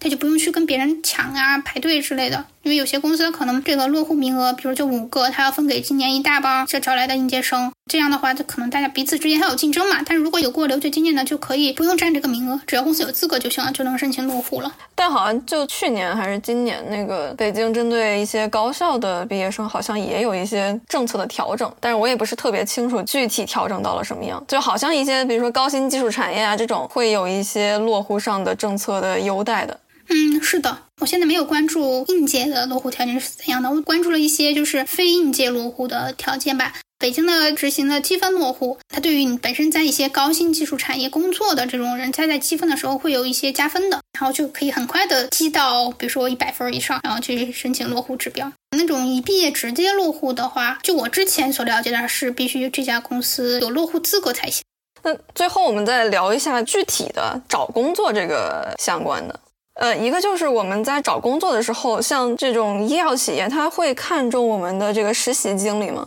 因为像我们这种，比如说天天在实验室搬砖的人，可能就没有什么机会出去做实习。就有很多人会担心说，那我面试的时候，或者我投简历的时候，他们会不会很关心我的实习经历？我没有实习经历，是不是就比较劣势？我整体而言，我觉得医药公司对于实习经历没有那么看重。当然，如果是比如说研究生、硕士或者博士的方向跟你想要去求职的岗位位匹配度很低的话，我觉得最好还是有一份这样的实习的经历去做一个连接。不然的话，别人问到你对这个工作了解程度如何，根本就答不上来。那这样的话，答的磕磕绊绊的，很影响就是 HR 对你的评价的。就是哪怕如果没有工作相关的实习经验的话，起码得花一些时间去了解一下这个岗位是做什么的。我觉得这点蛮吃亏的，因为我当时毕业的时候，我是在 BD 实习的，但是我后面去面的是医学部的岗位，我这方面工作可能也做的不太多吧，所以很多岗位我都不知道干嘛的。我当时也不知道 MSL 是干嘛的，不知道 MA 是干嘛的，不知道 MI 医学信息是干嘛的，所以当时我在被 HR 问到的时候。呃，我就一愣，所以我觉得我回答的非常的磕磕绊绊的，然后不具有他们所要去期望的那种敏捷性啊，或者是沉着的那种素质吧。我后面再去复盘的时候会有这样的感受，所以我个人觉得这个医药行业，不管是药品生命周期的哪一个阶段，它对于实习的要求没有那么强。但如果大家有实习的话，就最好是有一段就可以的，不用像金融行业那么卷。啊，如果是因为这个学业本身压力实在是太大了，很繁重，那么可以在去求职之前，一定要去进行一下必要的社交活动，去跟你的师兄师姐们去咨询一下这个工作是具体是干嘛的，不然你真的回答不上，真的很影响面试的这个 HR 对你的评价的。那如果他们没有那么的看重这个实习经历，那他们对其他的，比如说第一学历，比如说英语水平这种，一般会有多看重呢？我觉得对于学校好像并没有那么看重，而更多的看重是这个专业的匹配度。就比如说是你临床专业的，其实只要是你临床专业，哪怕其实本科的学校挺一般的，那么也是可以进入这个面试的门槛的。就是外资公司吧，对于什么九八五、二幺幺没有那么看重，对于地域学历没有那么看重，只不过是有一些央企或者国企会写明什么九八五、二幺幺会有这些要求。那英语水平呢？对于英语水平的话，还是看岗位的不同吧。如果你这个岗位是纯粹的跟国内的人员就是打交道，你用不上英语的话，那可能不会对英语水平有要求。但我觉得更常见的情况是说，你不用说不用听，但是得阅读英文文献。那相信这个大家基本上都是能达到的。然后还有一种情况呢，就是需要跟国外的同事去沟通，那这个是对英语有要求的。那这个岗位呢，一般是在各个阶段都会有的。你像一些早期的研发，就是临床前的研发的话，那比如说你对公司在总部，同时在国外的话，那么也可能也需要去跟他们有些电话会。然后在这种开发阶段的话，那这种项目像那种国际多中心的研究的话，那么也是需要跟国外的同事或者是国外的 PI 去沟通的。然后还有像现在其实上市后的话，像医学部哈和市场部也是会有很多的跟境外的同事去沟通的。而且现在很多外资公司，他想越往上级的话，他可能会有一些外国人来做自己的领导。我之前有碰到过，我的二线经理是马来西亚人，他们就讲英文。然后甚至我碰到一个南非的二线老板，他也讲英文。就是马来西亚的话，华人的话，可能你说一些中文他能接受，但我那个南非的老板就真的只说英文。所以对于一些一线的比较初级的岗位的话，对于英文的要求不那么高，就是你能够看和写就行了。可能再往上的级别的话，可能对于听说的要求会更高一些。啊，真的就是不管在哪个岗位吧，不管你是在哪个阶段做什么，然后你真的往再往上发展的话，对于英文的要求，尤其对于听说的要求是更高的。像别的你去看的话，你可以用一些翻译啊，或者是写邮件用英文，这个是可以再斟酌的，而且都是非常模板的，这个是可以再练的。呃，我去面试的时候会有一些英文的口语的交流，就是比如说让用英文做自我介绍，或者是在中间跟 HR 聊的时候，冷不丁的他说底下的问题，请用英文来回答。这还是稍稍好一点的，然后甚至是我也碰到过，就是全英文面试的，就是在某一个环节吧，跟一线经理面试的时候，有的经理会直接全程的用英文来去讨论，嗯，进行整个面试。那除了这些之外，就比如说我在研究生期间发表的这个文章的水平，它有那么大的加分吗？我觉得这个是要看咱们岗位的不同吧，像这种临床前做一些实验室的工作的话，我觉得这个还是有一些加分在里头的，因为你在实验室的这个工作和你要去申请的这个工作岗位是可以作为一个呃延续的哈。在实验室，比如说你发了那些高分的杂志，肯定是能够体现你的科研能力的，这个是有加分的。但在一些上市后的一个阶段的话，这个发了什么文章是 啊，没有什么加分的。你发了再多，发了影响因子再大，这个坦白说没什么影响。哦，所以他们主要还是看专业背景符不符合要求。嗯，那比如说现在国内到底哪一些城市的生物医药行业发展的比较好？我们在找工作的时候，到底找哪些城市的这种公司会更好呢？就是北上广嘛，三座城市。呃，我觉得如果没有什么别的考虑因素的话，我会优先选择上海，因为上海一是它对于户籍的包容制度，它比北京更好。第二呢，是上海的生物医药公司的整个行业的发展是走在比较前面的，一些很多老牌的外资，包括内资都会在上海建立一个总部。然后像现在很多新兴的 biotech 也会在上海，尤其是上海张江那块儿，产业链是很完善的。然后像北京的话，总部在北京的外资公司很少，然后内资公司可能会在北京设办事处，但也不是总部。前面提到那个工作居住证或者落户资格的话，就是首先你公司注册地不在北京，那肯定是没有这方面的资格的。所以这个是北京的一个限制，而且北京本身就是，如果你不依赖公司直接去落户的话，这个北京的政策也很不友好啊。所以我觉得第二梯队呢是可能是选择北京，然后呢第三个选择是广州。那广州它对于一些研发方面可能不如上海或者北京，但是广州的优势在于广州有非常多的非常顶级的医院在里头，包括中山医科大学，它有附属的肿瘤医院，然后呼吸病研究所，然后像别的领域，它在广州都是有非常重量级的专家在那边的，所以很多医药公司会有医学部或者是很重要的一个办公室是在广州。所以它会有放一些还是蛮上级的一些岗位，是放在广州的，还会招人。那像江浙这一带呢？江浙的岗位的话是会少很多的。据我了解，就是信达的话，它的总部是在苏州，但苏州呢是它是作为一个受生产和临床前研发的部门，但是它后面一个商业运营的总部的话不在苏州，好像是应该是在上海。这个两部分是要分开的。除了江浙，还有就是西安杨森。像杨森，它生产的厂子是在陕西的，所以就是你要看想去工作的岗位是什么吧。早期的研发的话，就江浙或者北京都可以。如果你去做一些临床开发的这部分工作的话，就首选上海，然后其次北京，然后再次广州。如果你做一些上市后的这个市场啊、医学啊这些，或者销售啊这些的话，可能北京、上海、广州都还可以。那二三线城市是不是就不太有类似的工作岗位了？是有的，但我觉得这个是看个人的选择哈。就是二三线一些比较基础的岗位是有的，就比如说你做销售，或者是做 MSL，或者是选择 RPM，还有说地区经理这样的岗位，在一些二三线城市是有的。但是再往上的话，就不太可能了，就必须要去总部的城市，比如说北京、上海、广州。转到这些城市去，那我觉得这里呢要说一些个人发展吧，因为整体来说，相对于二三线的整体的人均收入水平，如果能在药企，尤其是外资公司做这些，比如说销售呀、地区经理、RPM，然后 MSL，能做到这些岗位，它收入还是非常可观的。是会高于这个二三线城市的平均的收入的，它这个收入还是很好，而且它这个流动性又比较低，所以我觉得个人觉得哈，还是一份蛮性价比蛮高的职位的。只不过是如果你个人对于职业发展有更高的要求，你要走到更高的岗位的话，嗯，二三线城市不是一个很好的选择。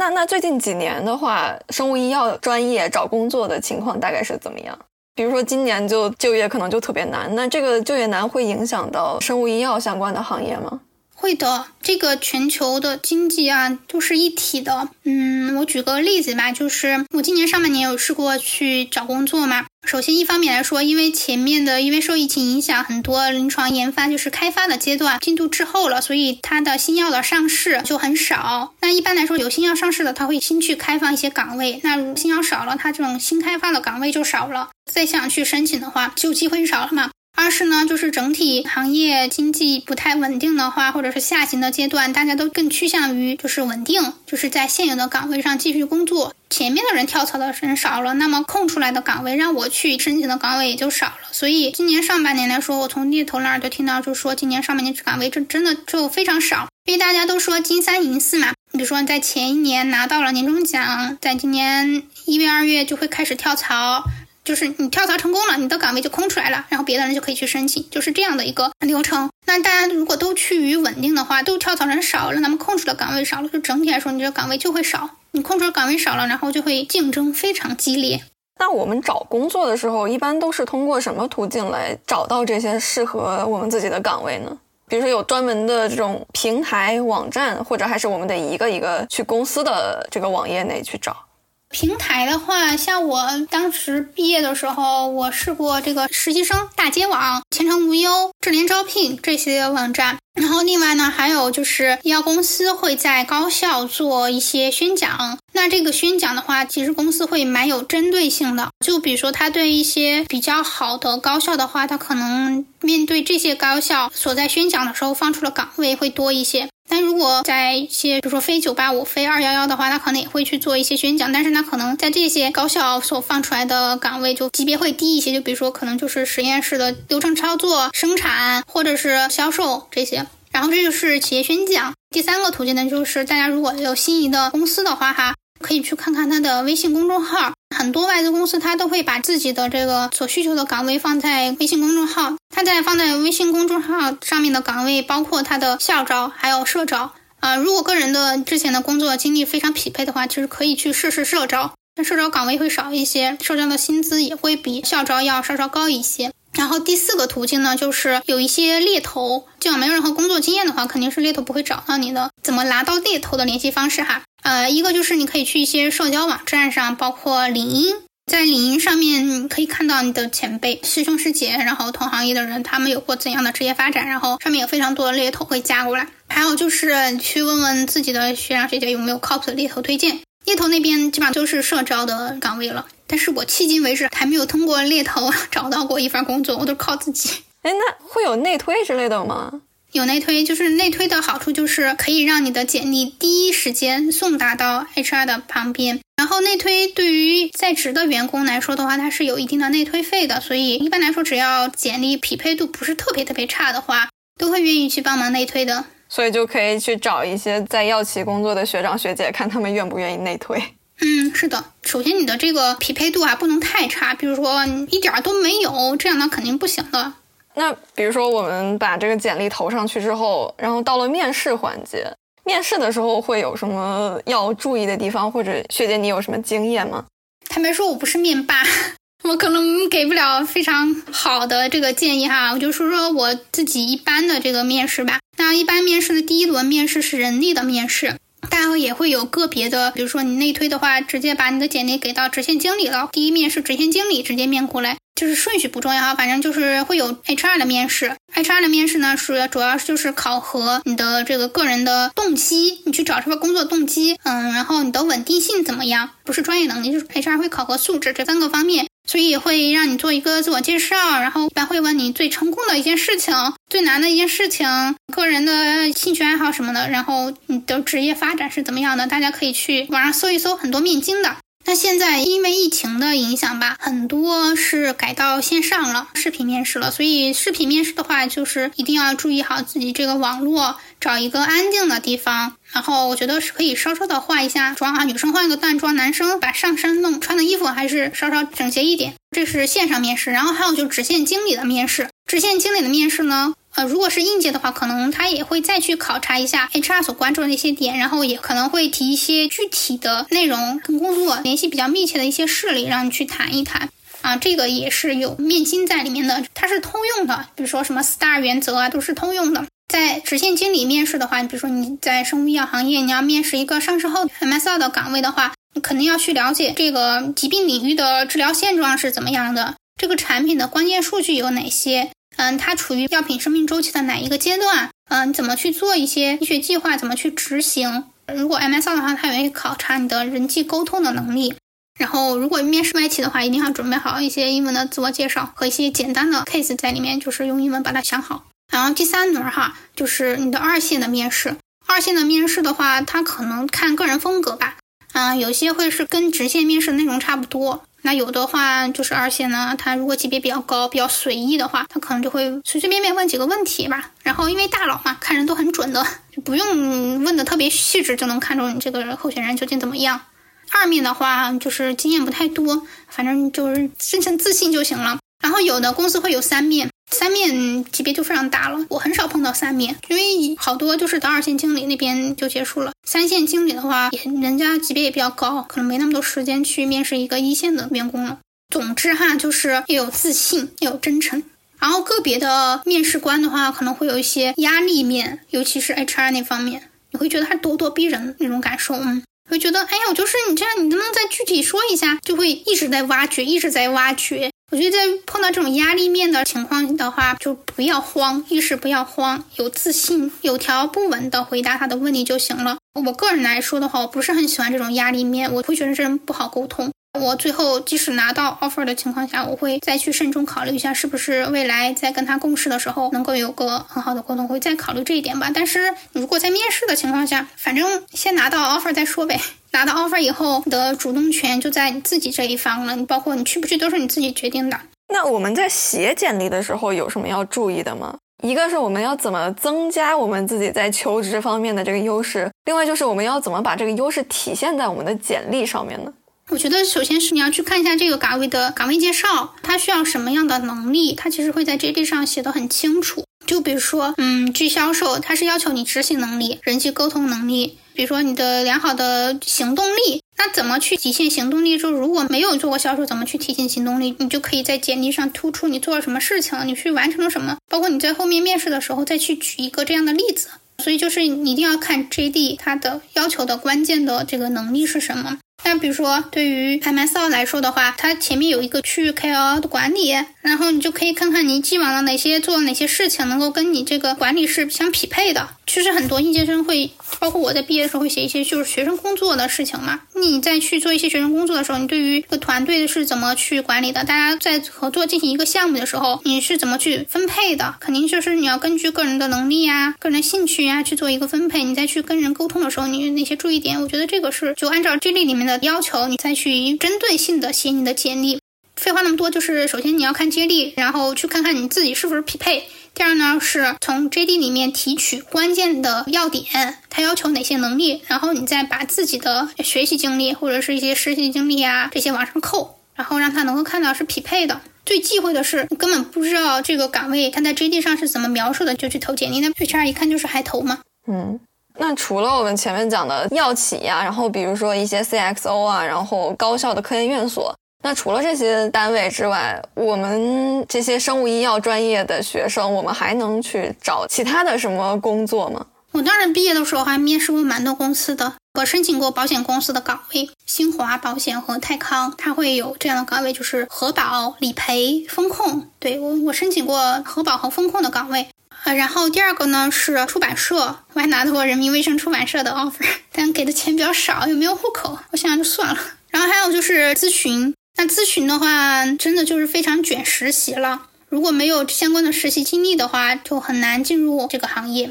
而且咨询的话，非常看重学校、清北，然后有过实习经历，大概率是会拿到面试的邀请的。但后续的话怎样，也是看你的面试的表现。然后还有投资，呃，投资这个也真的是非常看重实习了。如果大家没有相关的实习经验的话，然后又想进入这个行业的话，最好还是在有过几段实习经历吧。这个实习还是蛮好找的，因为其实蛮多的师兄师姐会在这个领域的，然后去找找吧。然后据我了解哈，这些证券行业或者投资机构的实习还蛮坑的，好多都是没有钱去打小黑工，然后又比较辛苦，大家做好心理准备哈。这个赛道后面的收益是挺可观的。然后还有就是教师，除了高校做教师哈，还要去中学教生物。有我们实验室的一个师兄，他是博士毕业嘛，然后去做生物老师。他是当时高中的时候就是化学竞赛出身的。嗯，然后我还想了解的可能是跟在这个企业内职业发展的时候具体相关的一些东西，比如说，如果是女性的话，在药企里边会不会遇到一些职业发展上的问题？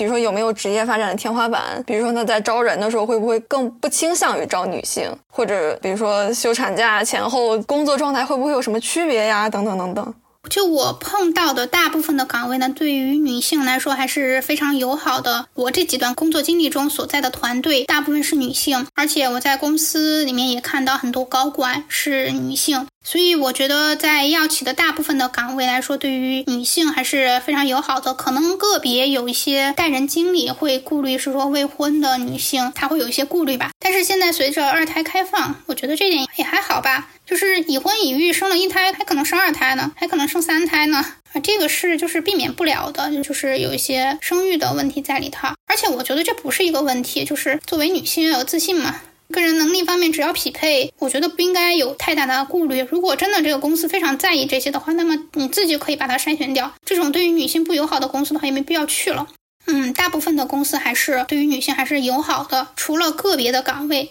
因为我之前面试过一家器械公司，它是做心脏电生理的，当时面试的直线经理还是比较看好我的。但是呢，后面可能有些顾虑，就是说这个心脏电生理它是需要吃射线的，然后会穿很重的铅衣。他说那个铅衣可能就好几十斤，所以他们后面会觉得我小小的身板 承受不了那么沉重的铅衣。然后，嗯，那个射线对于女性的甲状腺还是伤害蛮大的。嗯，所以后面没有给我 offer，哪怕我最后面到 b i head 的时候没有给我 offer。所以我觉得可能有一些个别的岗位会对于性别上面有一些筛选吧。大部分的岗位对于女性还是很友好的，起码就是说，我现在的面试的这个岗位的话，我的直线经理没有问我是否结婚，没有问我是否未来有生育的计划，那还是蛮好的。对，相对来说，就是外资对于这方面就是没那么看重，内资不确定哈。好的，那年龄方面呢？就比如说，会不会跟互联网大厂一样，他们可能更喜欢招年轻人？然后，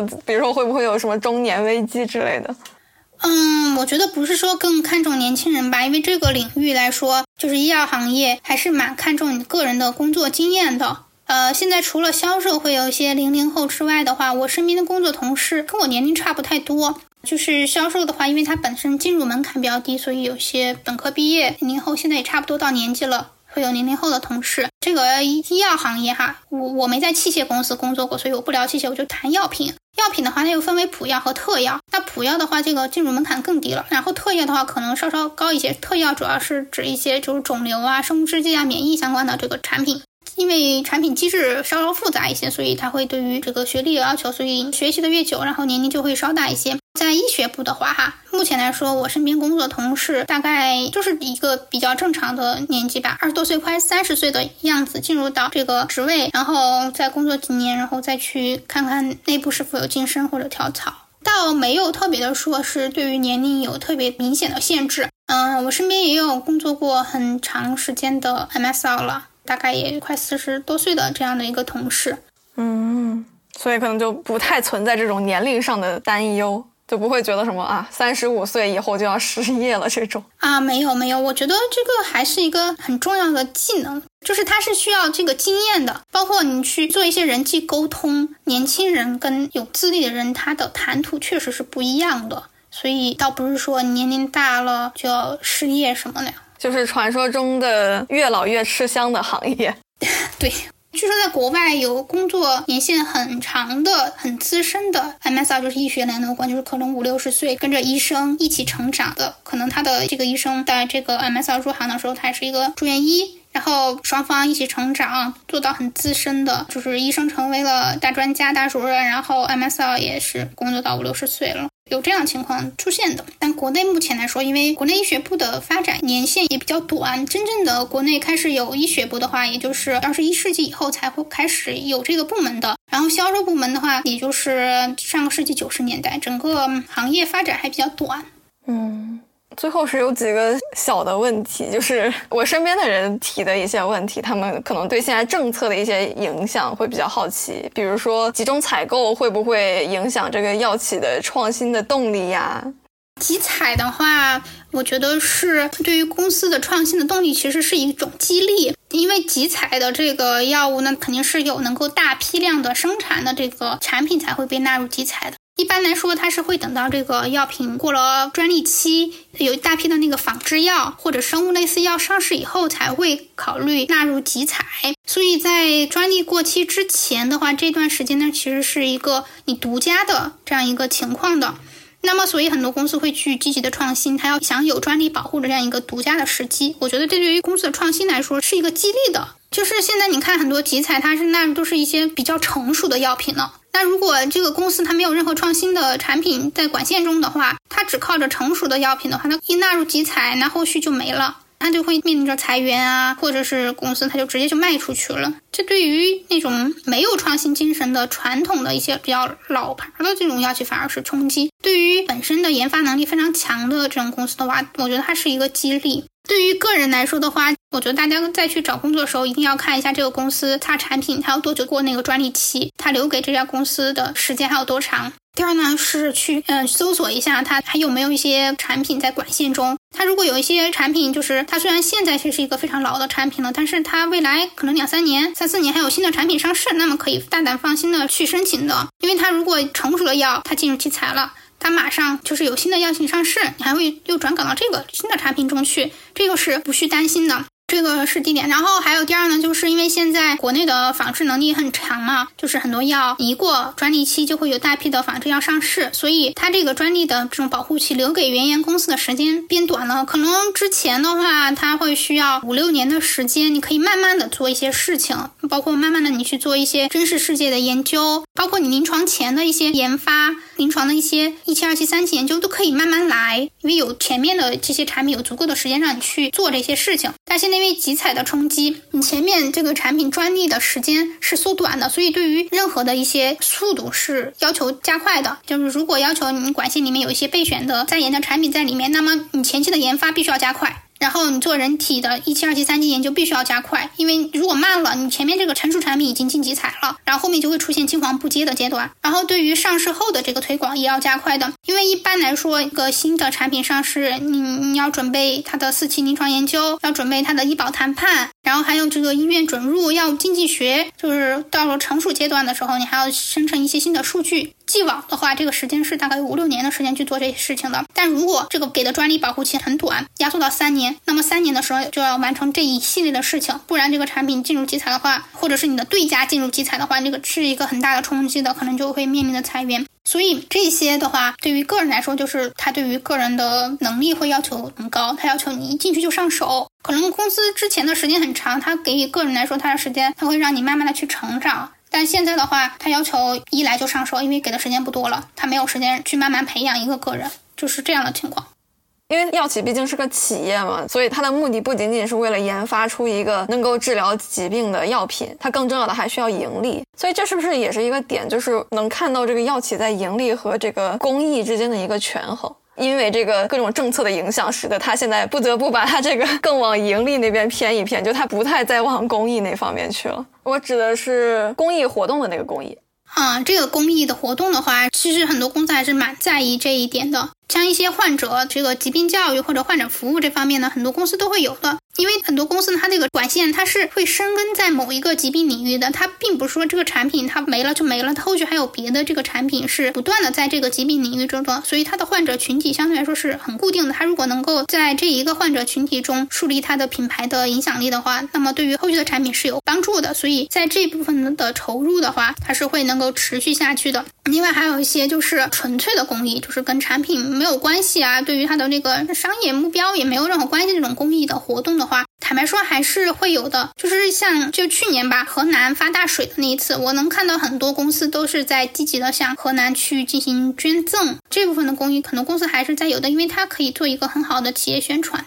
那在个人的工作体验上，会能够体会到这种盈利和公益之间的这种平衡吗？嗯，个人没有体会到这样的不平衡的。大家不要觉得这个产品进了集采，对整个公司它是一个很大的冲击。公司愿意进集采，那必定表明说它是经过核算的，公司是能够获利的，它才会愿意进集采。就很多公司，如外资啊，他会放弃进集采，因为他觉得进了集采不划算，他可以找别的这个途径，包括那个零售药店的这个途径去进行一些个推广。它这个是经过平衡的，大家不要觉得进了集采公司就亏了，进了集采不亏的。他要是觉得亏，他就不进集采了。嗯，还有一些就是已经工作的朋友，他们觉得像什么医药代表呀，或者其他的某一些岗位，他们觉得可能在工作里边获得的成就感不是特别足，他们会觉得好像不受待见。我不知道学姐你在这方面有有什么经验可以谈吗？哦，这个我体会还蛮深的。因为我第一份工作是做医药代表嘛，当时我们团队里面别的同事很多都是专科毕业的。我作为一个还蛮好的高校的 硕士，其实心里会有一点点这样的就是差距。但是你随着这个工作的深入吧，你会觉得这个是基于这个工作的性质而言的，它是一个跟人去沟通的这样一个工作。我会看到很多虽然学历上不如我的这个同事，但是他们有很好的人际沟通的能力。他们在做一些应变的方面的话，他们确实能力比我强。跟我的客户打交道的时候，遇到一些问题会向他们请教。总的来说就是各有所长吧。第二呢是。我在碰到了我对于一些客户对我来说就是爱理不理的，我有时候会有玻璃心。但是呢，我后面就是下了班以后吧，我就这么想，反正公司就花钱买我这八小时时间。下了班以后，我属于我自己，我不想他们就行了。下班以后对我没什么影响。然后还有就是，我如果有一些不顺畅的地方的话，我会跟我的同事去吐槽。我觉得就是大家抱团取暖吧，在工作中碰到了不顺心的地方的话，工作中的一些不顺心的地方，可以去给一些你认为值得信赖的同事去分享。大家团队嘛，一块儿去解决一些问题。嗯，但这里一个小提示，你得确信你的同事是靠谱的哈，有些话不要乱说。嗯，确定同事靠谱的话，才可以去有一些倾诉。是这样的，但关键是说你去看这个工作，你去怎么看待它？如果只是把它当做一份工作的话，那我觉得你说的这种委屈的话，这种委屈是在任何工作中都会碰到的。去做医药代表，然后或者是做 MSR，你碰到来自客户的不待见，那是可能碰到的。那你去做别的公司，你哪怕很多高大上的金融行业投资人，那也可能会碰到对方的不待见，就觉得我有这么好的项目，干嘛要给你？你去打电话，你也不理你，都是会碰到的。嗯，一个是抱团取暖，另外就是自我安慰。对，你就像这是一份工作嘛，给了钱就行了，然后特别不喜欢就好好努力，然后转岗呗，到别的部门。那非常感谢圆圆学姐今天给我们提供的这么多这么多关于生物医药行业就业相关的干货信息，而且其中有非常多是学姐自己亲身经历也非常有体会的事情。那我们这期节目就到这里结束，拜拜，拜拜。